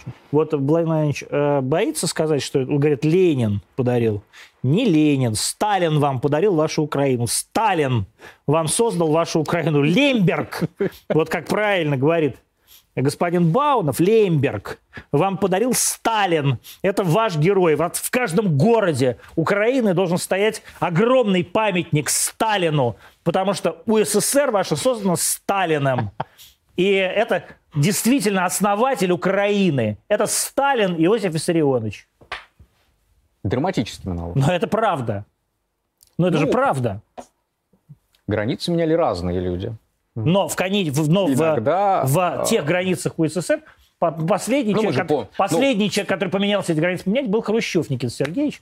да, присоединив говоря, Крым. И, там, и Вильнюс дарили Литве. Молотов с Риббентропом, да. Не могу... Поэтому... Нет. Нет, В общем, нет. смотри, ты, ты- Не будете вы вот ты никогда ушел в в эту риторику такой, ну, как бы тебе сказать? Нет, это- ну а что вот? А ты это- ушел в ри- в риторику, и что мы будем делать? Нет. Я, я вам рассказываю, что будем делать. Это, это для любо- любому могу- русскому человеку понятно. Я тебе могу объяснить э, примерно логику. То есть есть некоторый риск э, того, что Россия поведет себя, ну, скажем так, таким образом, что Западу будет тяжело на это ответить. Поэтому э, у Украины должно создаться ощущение, я думаю, что вот как бы ультиматум подкреплен вот этим, да, не столько действительно готовностью вторгнуться на украинскую территорию, сколько м, ощущением того, что а вдруг да, а вдруг э, вот что-то такое произойдет, на что Запад не может ответить. И лучше тогда не надо, лучше их не трогать, лучше они пусть как-нибудь вот э, живут как есть. Э, там, без НАТО, без американских войск на, или там американских баз на украинской территории. То есть это скорее должно создать у украинского м, политического класса ощущение незащищенности перед лицом России Да. когда они скажут, что мы не чувствуем, что Запад готов э, за, за нас заступиться. А они чувствуют по-прежнему, Да. что они за них готовы? Заступиться, что Честно ли? говоря, я думаю, что Когда нет. они по за них заступались? Мере, по крайней мере, смотри, нет, ну где-то словесно, да, э, там какой-то. ну, знаешь, как оружие, у нас э, в МИДе говорят, не мешки ворочать. Ну, в общем, э, мы действительно видим, что э, воевать за них не будут, а это, э, ну, это пугает людей, которые на чьей территории может случиться война. И тогда ты, да, думаешь, что, может быть, лучше тогда где-то сбавить обороты, где-то вести себя спокойнее, где-то э, там, ну и так далее. Ну, а вот ты сам как думаешь? Вот э, совершенно очевидная ситуация. Да, вот эти три дня, э, они действительно не приведут Они ни к не чему. приведут ни к чему, да. То есть мы сказали действительно, мы на самом деле... есть вещи, это уже, которые честно говоря, да. вот я почему-то уже начинаю визжать, а, потому да, что... что ты разошелся, правда. Потому что, потому что я уже, я вот как бы я понимаю, что это ничего не остается. Знаешь, если уже Россия выступает в жанре, а мы хотим, чтобы сраную Украину и Грузию не приняли в НАТО, еще, так сказать, 20 лет назад, выступая, что мы не, не позволим, чтобы в НАТО вошли Латвия, Литва, Эстония и так далее, да? А сейчас мы уже согласны на то, чтобы нам разрешили, чтобы у нас а, в Чернигове не стояли ядерные боеголовки натовские. А, и, а, и это, конечно, абсолютно уже паноптикум. Да, и в данной ситуации, вот хорошо, мы как бы, вот мы, мы, мы говорим это, нам говорят, да идите в жопу. И что мы, что мы должны делать? Ну, смотри, во-первых, э, есть э, некоторые все-таки... Вот просто извини, извини, я Да. тебе еще раз, последний раз тебя прерву. Вот у посла Салливана создается ощущение чрезвычайной ситуации, да, или что там у него Ну да. создается? А, если создается такое ощущение, вообще, если ощущение создается, креститься надо, господин посол. Ну, смотри, Но, это же- а э, вот у меня просто, Да. как бы, я- почему, почему создается такое ощущение, чрезвычайной ситуации у американца, когда русские войска находятся на границе с Украиной, мне непонятно. А вот почему у русского человека соз- создается ощущение чрезвычайной ситуации, когда американские войска, американские и американские боеголовки окажутся на а, границе с Белгородом, Курском а, и, а, так сказать, а, Ростовом, вот э- это действительно ощущение чрезвычайной ситуации для меня, как для русского человека. Да, их пока там нет, но, собственно, Ну а этом- если, они там, если. Украина встанет, вступит в НАТО, то Ну, они там Они окажутся. тоже не обязаны быть, но, кстати говоря, они могут там оказаться быстрее, если мы окончательно рассоримся. Там смотри, какая вещь произошла удивительная. То есть, да, этот ультиматум не принят, но э, с декабря мы услышали вещь, которую не слышали раньше что у России могут быть эм, э, озабоченности по поводу своей безопасности, что, в принципе, американцы признали, что это возможно. Что у нас Это- вообще есть безопасность. Что, он- да, что, безопас, что безопасность, что у России есть чувство незащищенности. Это не очень типичное признание для Америки, и это довольно ценное признание, потому что а, как бы все-таки Америка и Запад исходят из того, что они добрые. Добренькие, Нет, добрые. добрые, Ну, хорошие. Good. Ну, хорошие, правда. Good people. И, Это э, неправда. честно говоря, Но ну, что они не собираются нападать на Россию. Это неправда. И они, правда, не собираются. Нет, они правда собираются. Нет, они не собираются. Конечно, собираются. В данный момент они не собираются. И э, 10 лет назад В данный момент они собираются. Но а, есть... А, мы, мы, мы должны наложить друг матрицы восприятия мира, картины мира друг на друга, и они... А, есть вещи, которые просто американцы не понимают. И есть вещи, которые мы не понимаем про них. Что они не понимают про нас? Они не понимают, почему, собственно, э, э, русских так беспокоит то, что э, какая-то там военная организация хороших европейцев х- с хорошими американцами при- приближается к их границам. Ну, ты правда так считаешь? Нет, они не понимают, да. Ты правда так считаешь? думаю, на, вот на они- полном серьезе считаешь, что они Да. так думают? Нет, я имею в виду, что Ты- средний американский гражданин или там Средний американский европейский гражданин вообще про это не думает. он не понимает, в Он чем вообще про это проблема. не думает. А военный понимает, дипломат понимает. Поэтому дипломаты согласились признать, что мы не... э, ну, мы увидели, что у вас есть причины для беспокойства. Мы их можем не разделять, мы считаем, что, может быть, вы там паникеры, но мы понимаем, почему вы так себя чувствуете. То есть, я, проси, пожалуйста, то есть, когда наши войска на нашей территории находятся недалеко от Украины, а, а у них ощущение чрезвычайной ситуации, это они не паникеры? А когда а, у нас значит, сейчас э, летальное оружие поста- поставляется в Украину из Америки прям прямыми а, бортами, а это, это, мы- это мы паникеры? Ну, потому что с их точки зрения Украина не может напасть на Россию, а Россия на Украину может. Потому что одна меньше, другая больше. Так речь не, не про Россию, речь про НАТО и про Америку. И Про то, что как бы Украина является плацдармом для нападения на Россию. Мне кажется, что мы влезли в эти войска какие-то, и вот в это все... Вот, мне хочется просто отступить на несколько шагов назад. и Понять, что вообще происходит. Вот мы, как бы, мне та позиция, которую мы обсуждали раньше, была интереснее. Да, вот наследие путинского периода.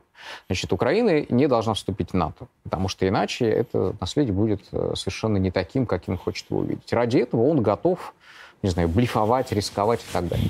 Во-вторых, э, э, собственно, а, он хочет каким-то образом перепозиционировать Россию в системе международных отношений. То есть он унаследовал Россию Горбачева-Ельцин. Это Россия, которая проиграла холодную войну. Это событие случилось 30 лет назад. Она действительно проиграла холодную войну, потому что система экономическая Советского Союза была негодной. Да, это правда. Да. Она не, не накормила людей, Но идеологическая она не одела негодной. людей, она не дала людям э, культурного разнообразия, э, она, э, так сказать, не дала им обратной связи с властью, потому что ни там, по линии советов связь не работала нормально, ни по линии партии. Я уж не говорю о том, что по линии партии это... Ну и так далее. Ну, понятно, жрать Вот. было нечего. Да, в это общем, правда. да. Хотя, Союза. хотя с тобой сейчас половина слушателей Они не канала жили тогда, не и, а, что- и- Нет, я не же говорю, что Да. весь Советский Союз жрать было нечего. Я говорю, что в 90-м году конкретно жрать было нечего. В Москве были карточки москвича, талоны, 90-м? Мы и повсеместно... в Ярославле по, 80-м. а по всей, да, а по всей стране повсеместно, да, повсеместно карточки, карточки и талоны были э, все 80-е годы. Вот, поэтому этот проигрыш довольно закономерный. Но что хочет сказать Путин? Он хочет сказать, что, э, значит, Горбачевский и Ельцинский период вместе продлились, э, ну, там, 15 лет. Он в власти находится 20, будет 25, может быть, 30, бог его знает. И что его период не надо рассматривать под углом как продолжение Горбачевского-Ельцинского. Он Да, хочет конечно. перезагрузить восприятие России в международных отношениях. А вот в этой же ультимативной форме. То есть- Справедливо. То есть, грубо говоря, что, опять же, пытаются донести сейчас до... А я даже думаю, что он на самом деле... Я прям сорвал Да. голос уже, видите? Да, ты потому Я что... потому что так а пин- потому что не надо А- так волноваться. А я потому что волнуюсь, потому что а это у меня надо. ощущение чрезвычайной ситуации, а не у посла Салливана. У посла Салливана пусть Оставь. ощущение чрезвычайной ситуации будет, когда у него запор будет. Вот тогда у него должно быть в его возрасте ощущение Вот, чрезвычайной говорю, ситуации. Вот, вот я же говорю, хрущевская дипломатия. Так про, я не дипломат, я имею право, Да. я сумасшедший, я Да. шизофреник. Я имею на это право быть сумасшедшим, больным а, патриотом. Но а, о чем я хочу есть сказать? говорит, что- У Путина есть, мне кажется, Да. ощущение, что даже не, вот, не то, что он хочет вот эти 15 лет перезагрузить, а он вообще хочет вернуться... Вот ты сказал к, с- к хрущевской риторике, а мне кажется, он хочет вернуться к риторике позднего, позднего Сталина на самом деле, когда Россия, а Великобритания Да, и и Соединенные да, Штаты. На троих управляли миром. А, да. Вот к чему хочет вернуться Путин, Дальше. на самом деле, и справедливо. А, чем это обосновано? Тем, Я что говорю, у нас чем есть ядерное оружие. Ну вот только этим. Да. Ну и некоторым, некоторой устойчивостью э, по сравнению с 90-ми, финансовый, ну, то есть большой внутренний рынок, капитализм, который более-менее работает, там, э, продовольственная безопасность и так далее.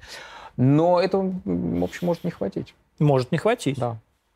И что тогда будет? Вот я не понимаю, в чем, в чем игра дальше. Вот в Казахстане понятно, в чем игра. Мы, она, она локальная, она яркая, она, в общем, Но мы понимаем, выиграна. вот э, ты понимаешь, что, например, Соединенные а Штаты не поддерживают, например, вот ты сказал про Латинскую да. Америку, что э, это как бы главные враги во всей Латинской Америке. В смысле? Ну вот вся Латинская Америка ненавидит американцев. Ну это я давно пишу, что Латинская Америка это как Восточная Европа. А, Восточная сказать, Европа ненавидит что, нас, да. Латинская Америка ненавидит Америку. Вот.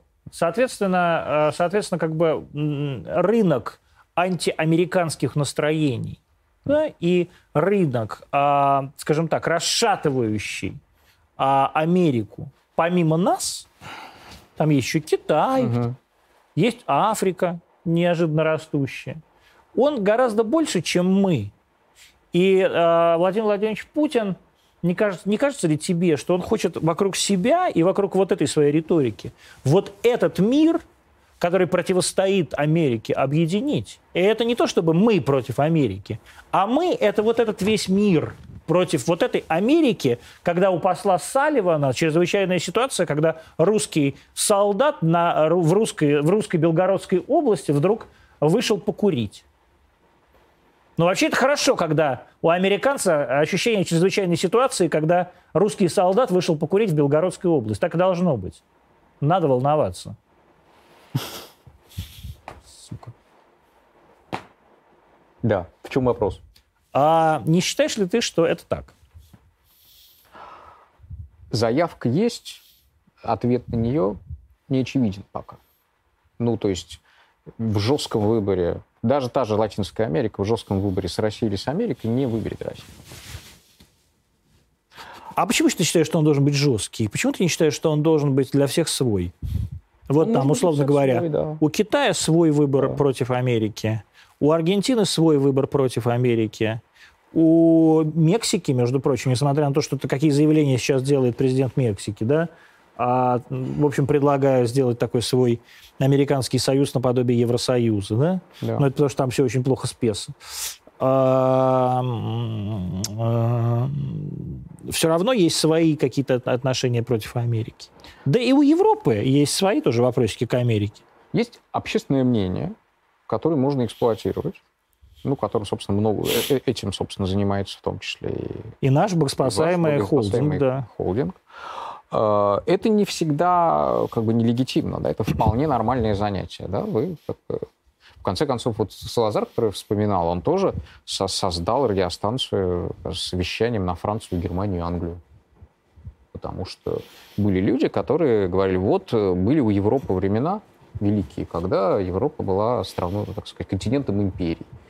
А сейчас осталась последняя империя, португальская. И вот мы хотим слушать голос этой последней португальской империи, потому что она нас представляет. А эти вот либеральные правительства Франции, Деголь, этот весь ваш, который ушел за жира, да, нас не представляет. Вот Салазар нас представляет. Действительно, ну, как, часть граждан так думала, эта часть граждан хотела слышать такие вещи. Вот. Я не очень понимаю, в чем наше предложение. Значит, смотри, если они отвергают наш ультиматум, два типа ответа. Военно-технический, об этом, собственно, и Рябков говорит, и Путин говорит. Что значит военно-технические? Мы что-то где-то размещаем, да, какие-то системы вооружений. Если мы их размещаем в каких-то э, неприемлемых для американцев местах, ну, условно говоря, на Кубе или в Никарагу у Даниэля Артеги, да, или где-нибудь в Венесуэле у Мадура, а, скорее всего, ответ будет таким же, как если бы Россия вторглась на Украину, или близким к этому. Хотя это не. Я думаю, хуже. Потому что это вообще у них. Да есть про Украину они много говорят, но это далеко. А это их континент. Да? Доктрина Монро, наверное, официально не существует, но все равно это их полушарие. И ощущение, что это наше полушарие, оно не, не ушло из Америки. Ощущение, что э, угрожают нашему союзнику в Европе, это одно, а угрожают нам в Америке, это другое, оно тоже не ушло. Нападение на Перл-Харбор произошло, произвело, и так же, как и 11 сентября, произвело такое впечатление так переломило. Нет, ну и как Карибский кризис, конечно. А, ну и Карибский кризис, да. Вот три вещи. Значит, э, либо, э, раз мы говорим о том, что у нас э, сказать, Путин выходит на рубежи Хрущева и, там, не знаю, позднего Сталина, либо создается ситуация Карибского кризиса, то есть что-то выдвигается близко к Америке, и мы ответ что-то получаем, какой-то ответ жесткий финансовый, там, технологический и так далее. Либо действительно какое-то действие происходит на Украине, потому что, с одной стороны, Рябков пять раз повторил, это замминистра, да, я все мыслю, Рябков, Рябков, это замминистра, зам Лаврова, который сейчас ведет переговоры, и вообще это его трек, как бы. Вот он повторил несколько раз, что мы не, не собираемся нападать. С другой стороны, а, в том, что он говорит, есть вот это ощущение двусмысленности, когда он отвечает на вопросы, связанные с тем, что а если вот провокация, а если Украина сама на что-то такое, да, вот, вот э, что-то похожее на осетинские события, да, может возникнуть, быть использовано, быть спровоцировано, непонятно. Тогда, правда, правда, я не знаю, насколько Зеленский Саакашвили. Он, мне кажется, не Саакашвили совсем. Нет, ну совсем не совсем Саакашвили, не конечно. Но... Поэтому вряд ли он создаст э, своими руками э, вот как ты считаешь, возможно ли на выборах, когда там выборы, в 23 году да. у Зеленского, да? Да. На выборах президента Украины в 23 году э, выбрать э, лояльного к России президента? Думаю, что нет. Почему? Ну, что значит лояльного? Есть пророссийские и есть... Э, лояльного это значит, условно говоря, Юрий Владимирович Тимошенко. Ну, вот ну, идеальный для Путина президент. Прагматики. Ну, во-первых, она, конечно, ну, пророссийская. Ну, можно. Во-вторых, она, конечно... Ну, наверное, да. можно. Есть, правда, там Разумков, который сейчас вот у них... Или Разум... Как его ударение правильно? Разум... Разумков. Разумков, мне кажется, да. Вот он, может быть. Пока, пока рано, там очень быстро меняется все. Мы же видим, как сам Зеленский взлетел. Да, за год. конечно. Да, Но Зеленский был звездой. У него была Украина страна э, сельская, простая. Им э, Чебурашку покажи. Чебурашки узнаваемость 100%. Как у крокодила Гены, может, даже на 1% побольше, потому что про Чебурашку песня, а не про крокодила Гены. Поэтому они готовы, за него и проголосуют. Но у, у Рывункова, конечно, такой узнаваемости нет как у Зеленского, да, и такой популярности не было, ну, да? С другой стороны, и такой, э, да, и такой... респектабельности, потом он все-таки уже второе поколение политического класса. Ну, там, да. Его вот отец работал при Кучме. Кучма — это, в принципе, в каком-то смысле золотой век украинской Абсолютно. государственности. Не в каком-то смысле, Потому что а она была, смысле. вот ровно как Казахстан, одновременно и пророссийская, и прозападная, соблюдала баланс, не, не ссорилась, и при этом был экономический рост, как мы помним при Кучме. Ну, да, Леонид Данилович вообще прекрасный вот, человек. Поэтому, э, если там есть какая-то ностальгия по... Хотя Гадгадзе мы помним, опять же, и так далее. Никто не помнит Гадгадского грузина там. Ну, журналист, которому голову. Я знаю. Да, был Но это же не лично Кучма ему там, так ну, сказать, какие-то, судя по всему, его люди. Наверное, да. Да. Ничего тоже в этом хорошего нет. Ну, наверное, это не так остро сейчас будет восприниматься. Украинцы спокойно идут на то, чтобы поменять власть. Могут поменять. Я не думаю, что для них будет большая травма. Я, правда, вижу, что Зеленский действительно э, консолидирует власть жестче, чем другие. Зеленский просто, просто Путин по сравнению с Зеленским это... Он использует ряд путинских инструментов. Нет, а просто да. взять и посадить Медведчука, то есть взять, уничтожить главную оппозиционную фракцию в Раде, а ее лидера взять и посадить реально под домашний арест, такого никто ну, там не у делал. Порошенко проблемы сейчас. Ну, то это, это фантастика, такого никто... Это, это, это просто какая-то... То есть, Плюс... Э, это прям Берия. Вроде бы у нас Порошенко числился партией, главой партии, вой...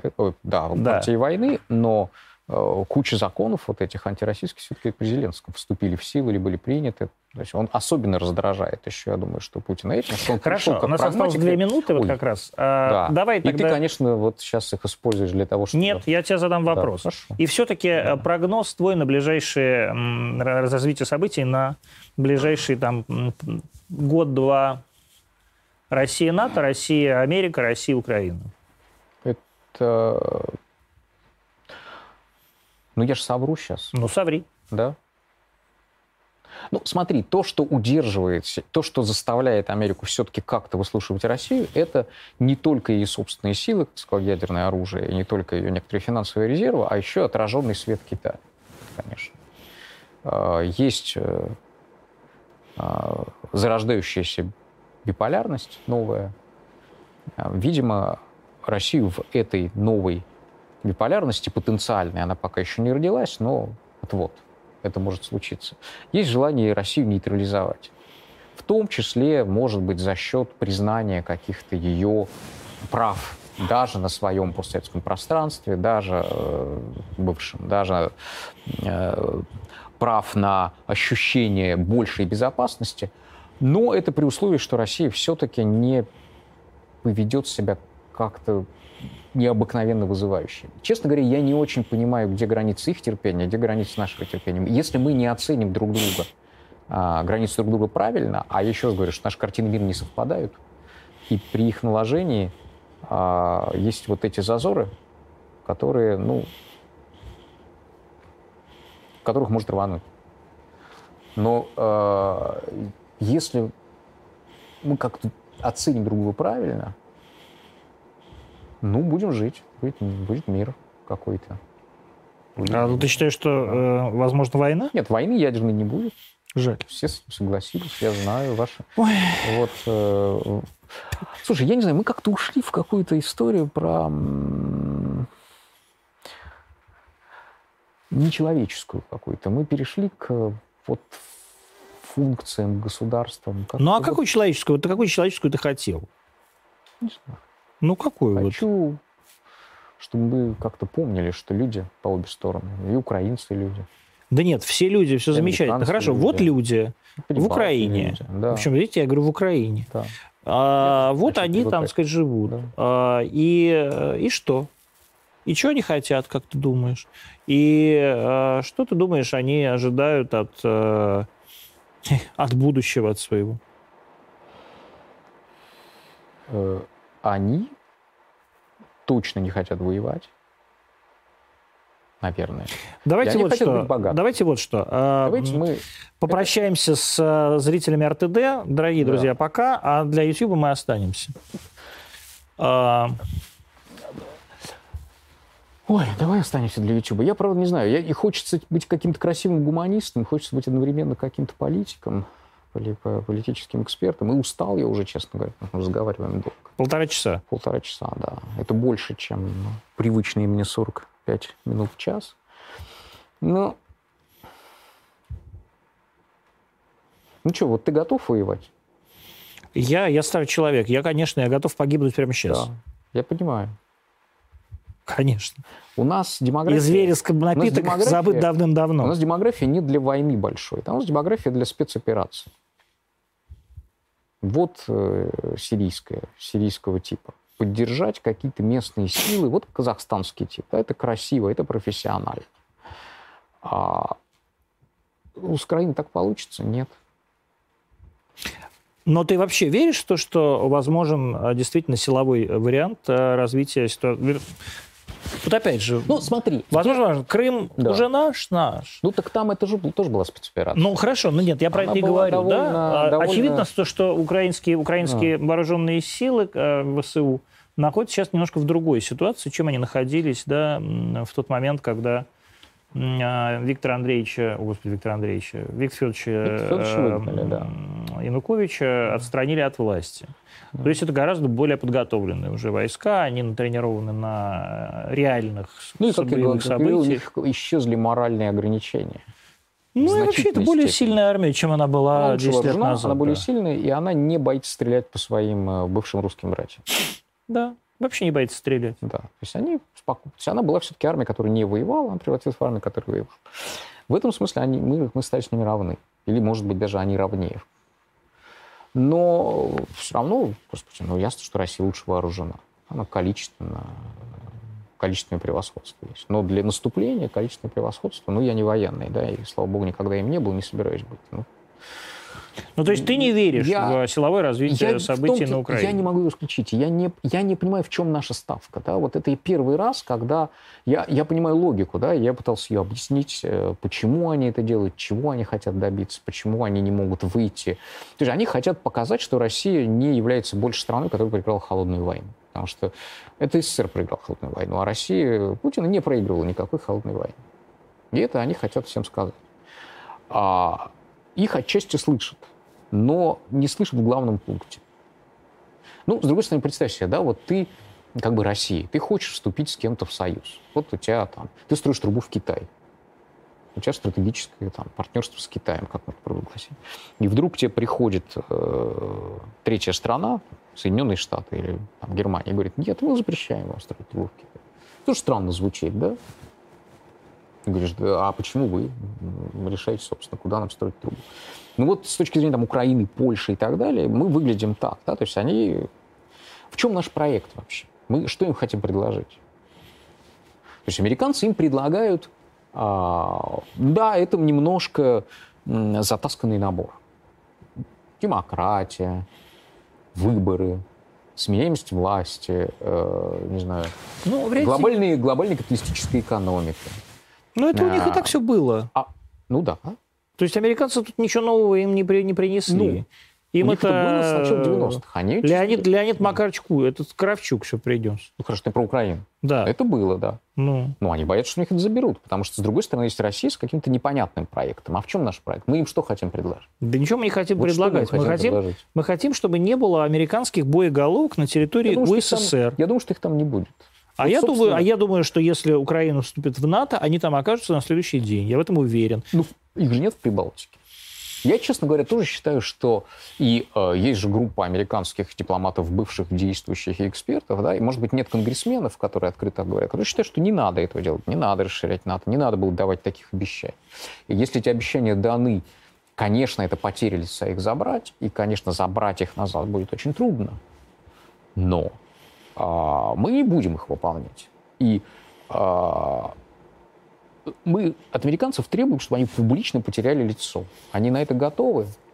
Я думаю, что нет. Ну, американцы просто уже сделали все, чтобы мы публично потеряли лицо. А, ну, если Украина вступит в НАТО, безусловно, Россия публично потеряет лицо.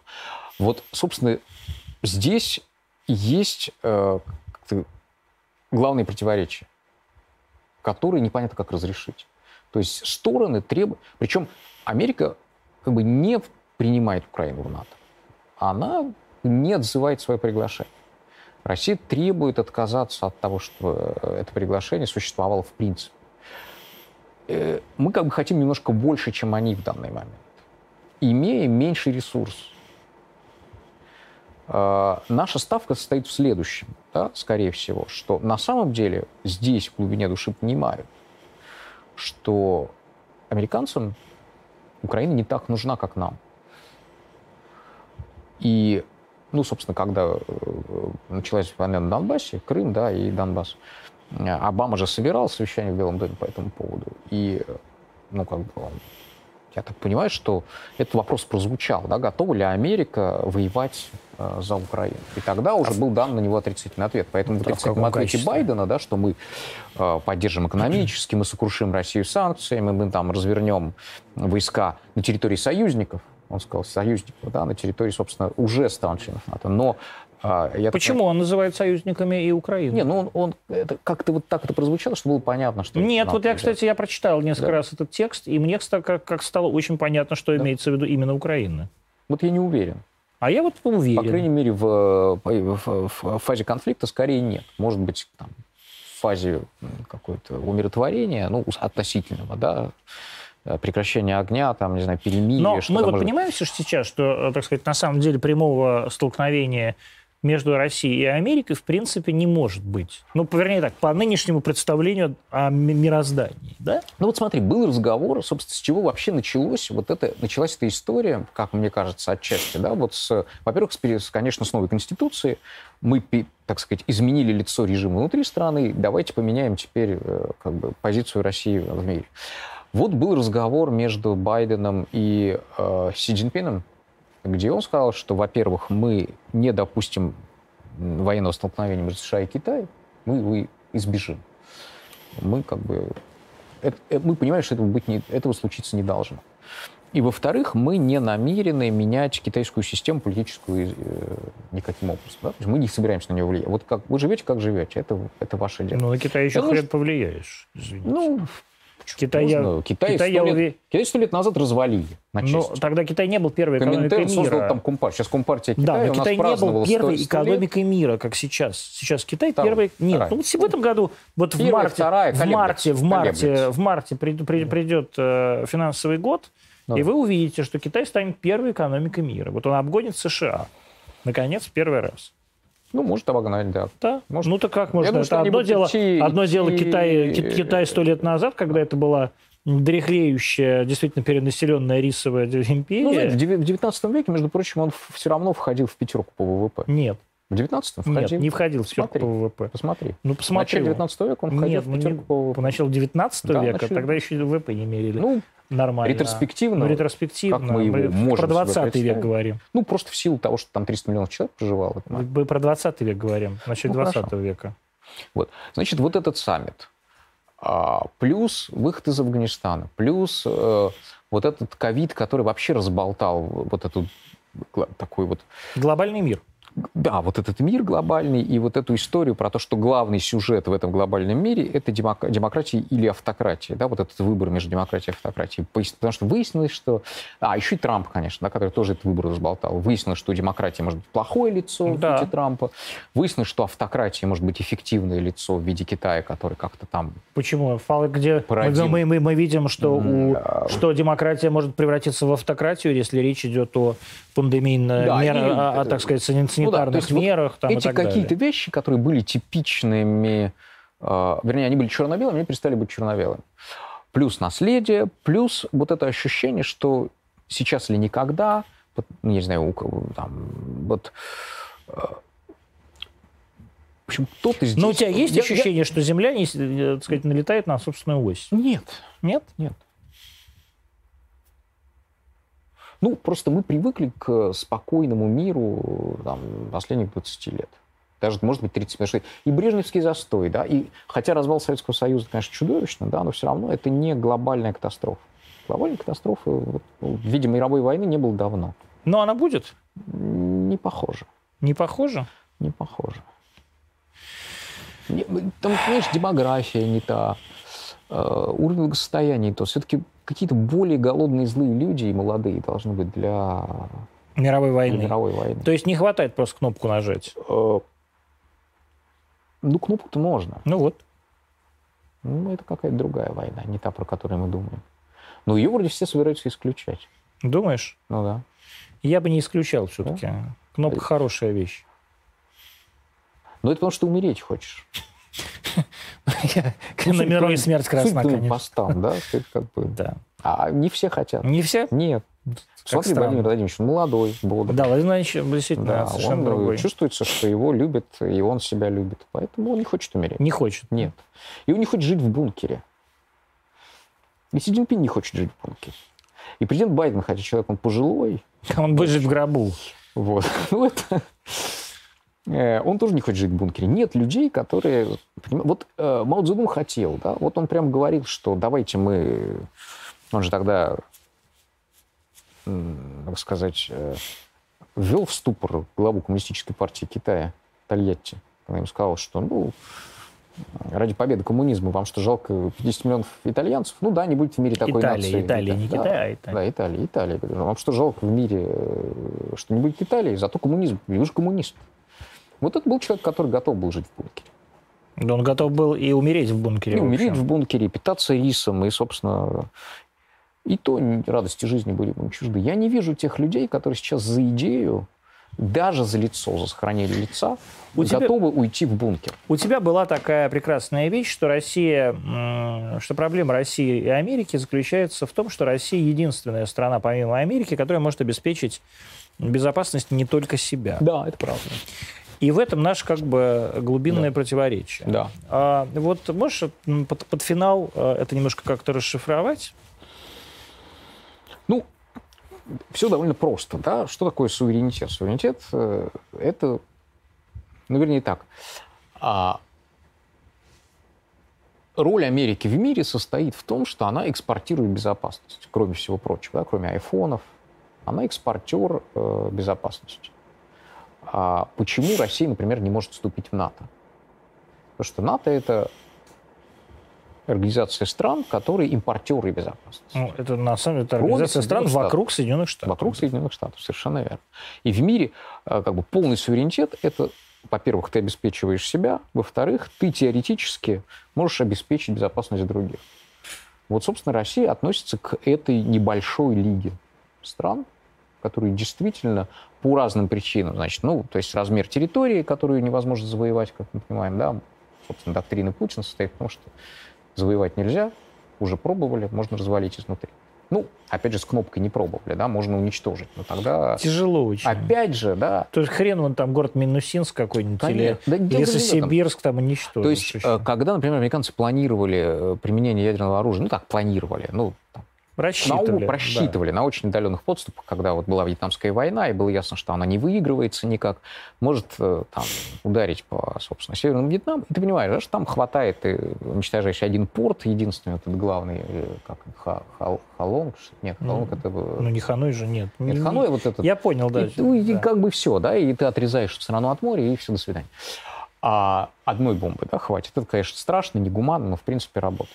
Да, американцы так уже но, делали. Да, но Россию даже ядерной бомбардировкой нельзя уничтожить, не уничтожив весь мир из-за размера ее территории и количества его населения. Там можно деморализовать, можно напугать, но ты уничтожаешь параллельно себя. В этом смысле действительно война между мейджерами, э, большими носителями ядерного оружия, бессмысленно. Почему, например, Израиль так боится ядерной бомбы у Ирана или у Саудовской Аравии? Потому что вот Израиль можно уничтожить ядерной бомбой. Одной причем. Ну, одной там, не одной, неважно, но можно. А Россию, Китай, США нельзя. Поэтому между собой они воевать не будут. А, значит, во-первых, у России есть ядерное оружие, во-вторых, территория, население, а, ну, ресурсная база, собственно, она не импортер ничего жизненно важного. Ну, технологии, да, ну, технологии можно откатиться. И э, есть некоторый вот избыточный навес силы, да, который ты, ты можешь предоставлять в качестве протекции, в качестве защиты, в качестве экспорта безопасности другим. Да. Именно поэтому России очень трудно войти в военный союз с другими странами. Она, собственно, не нуждается в том, чтобы быть членом какого-то военного союза. Ну, то Она есть... и с Китаем, кстати говоря, не является Конечно. участником военного союза. Да. Мы, чтобы мы понимали, американцы очень боятся, что у нас военный союз с Китаем, на самом деле нет. Да, это скорее вот back-to-back, да, это, это тыловой, тыл, тыл надежный. Но это не фронт. Нет общего фронта у России с Китаем. При том, что они ругают Запад, там они автократия.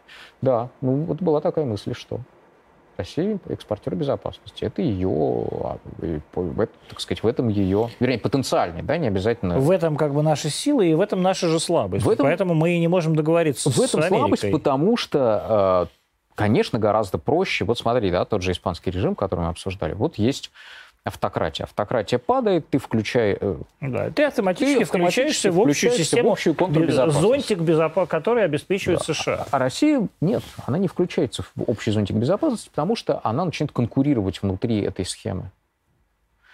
И поэтому она действительно в каком-то смысле стратегически одинока, так же, как стратегически одинок Китай, которого никто не любит в Азии или мало кто, или также стратегически одиноко в Америке. Америка да? Ты же про нее говорил, что вот американцев нигде не любят. Ну вот потому что, в том числе потому что она такая.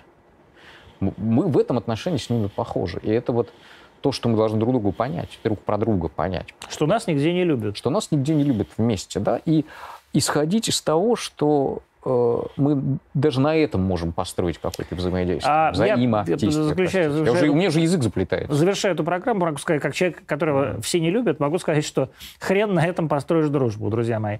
21.43. А дружбу не надо. Ну и партнерство тоже. 21.43 в Москве. Мы выходим с прямого эфира. Это один из самых долгих наших прямых эфиров. Александр Баунов, политолог, главный редактор Карнеги Ру был сегодня в гостях Антонимов. Завтра мы встретимся, я надеюсь, снова в прямом эфире 20.00 на РТД и на всех наших э, интернет-носителях Арти э, России. Всего вам хорошего. Главное, чтобы не было войны, хотя я совершенно с этим не согласен. Конечно, что хочешь увидеть.